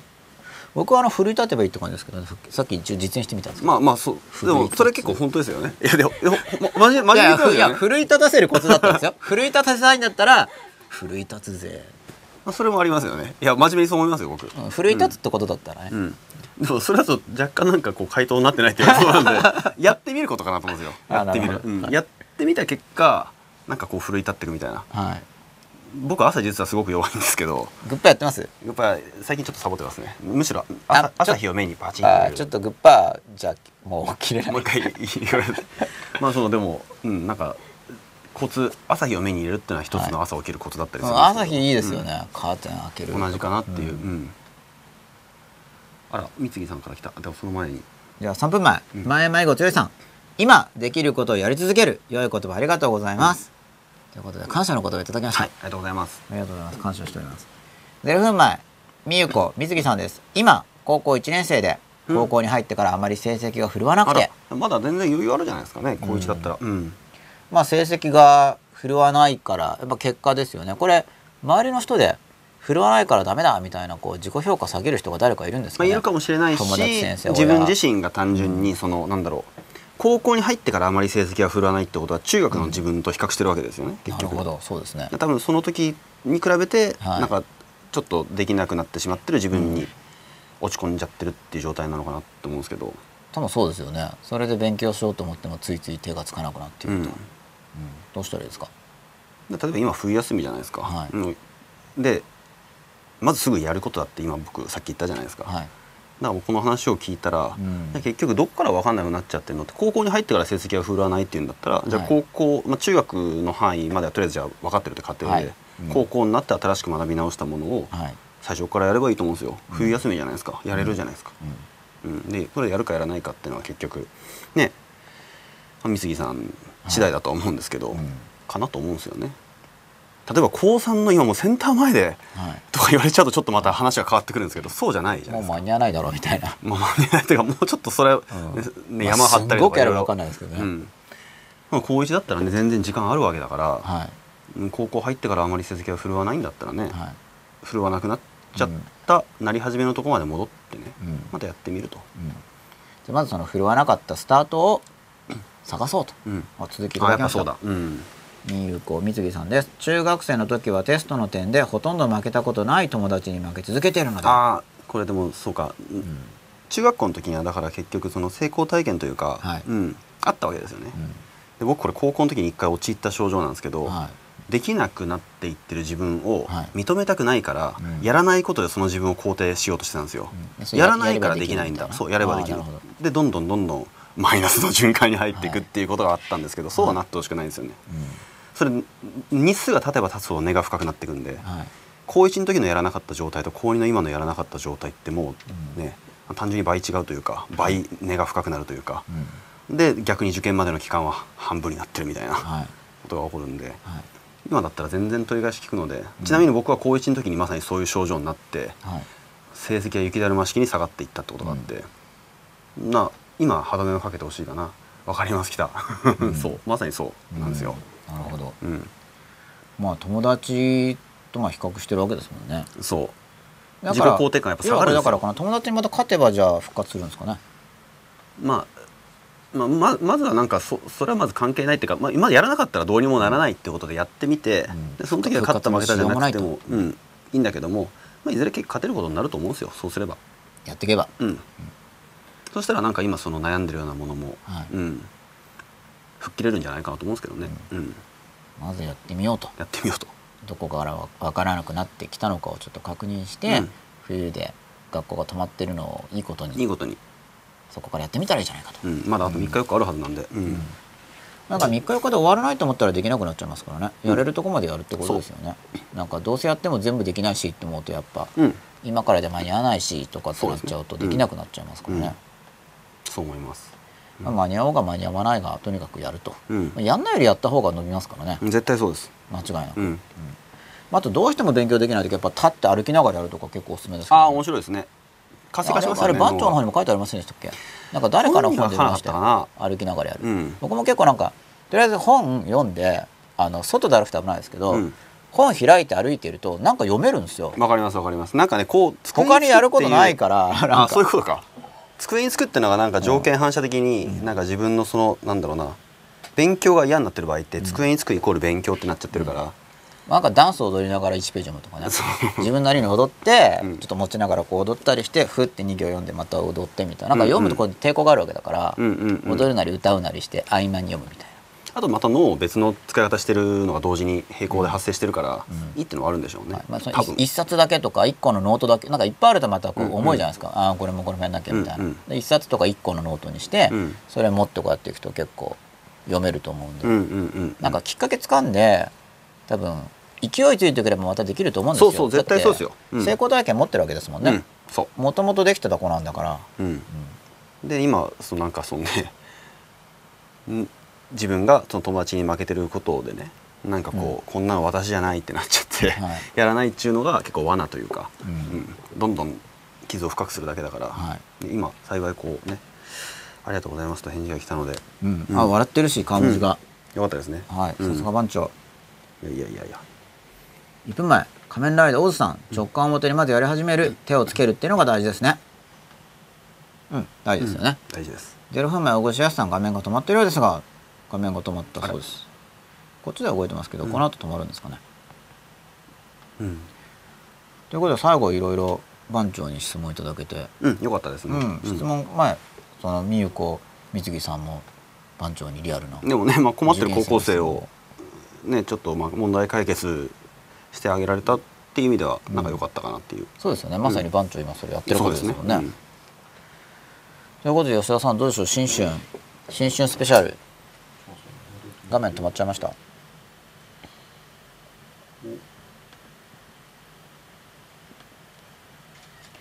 まあ、今、えー画面が止まってるかもしれないので、はい。吉田さんが調整してくださっております。番長今日はどうでしたか？2回目の出演、いやあのー今回も楽しかったですよ、うんありがとうございます。僕も楽しかったです。話がこのままやったら朝までになってしまうなと思って。ああまあ僕はいいんですけど、最初まあ、見る方も大変だし、ね、そう最初そのねまたこうあ例によって打ち合わせなしだと思って、い、はい。やどうなんのかなと思ったんですけど、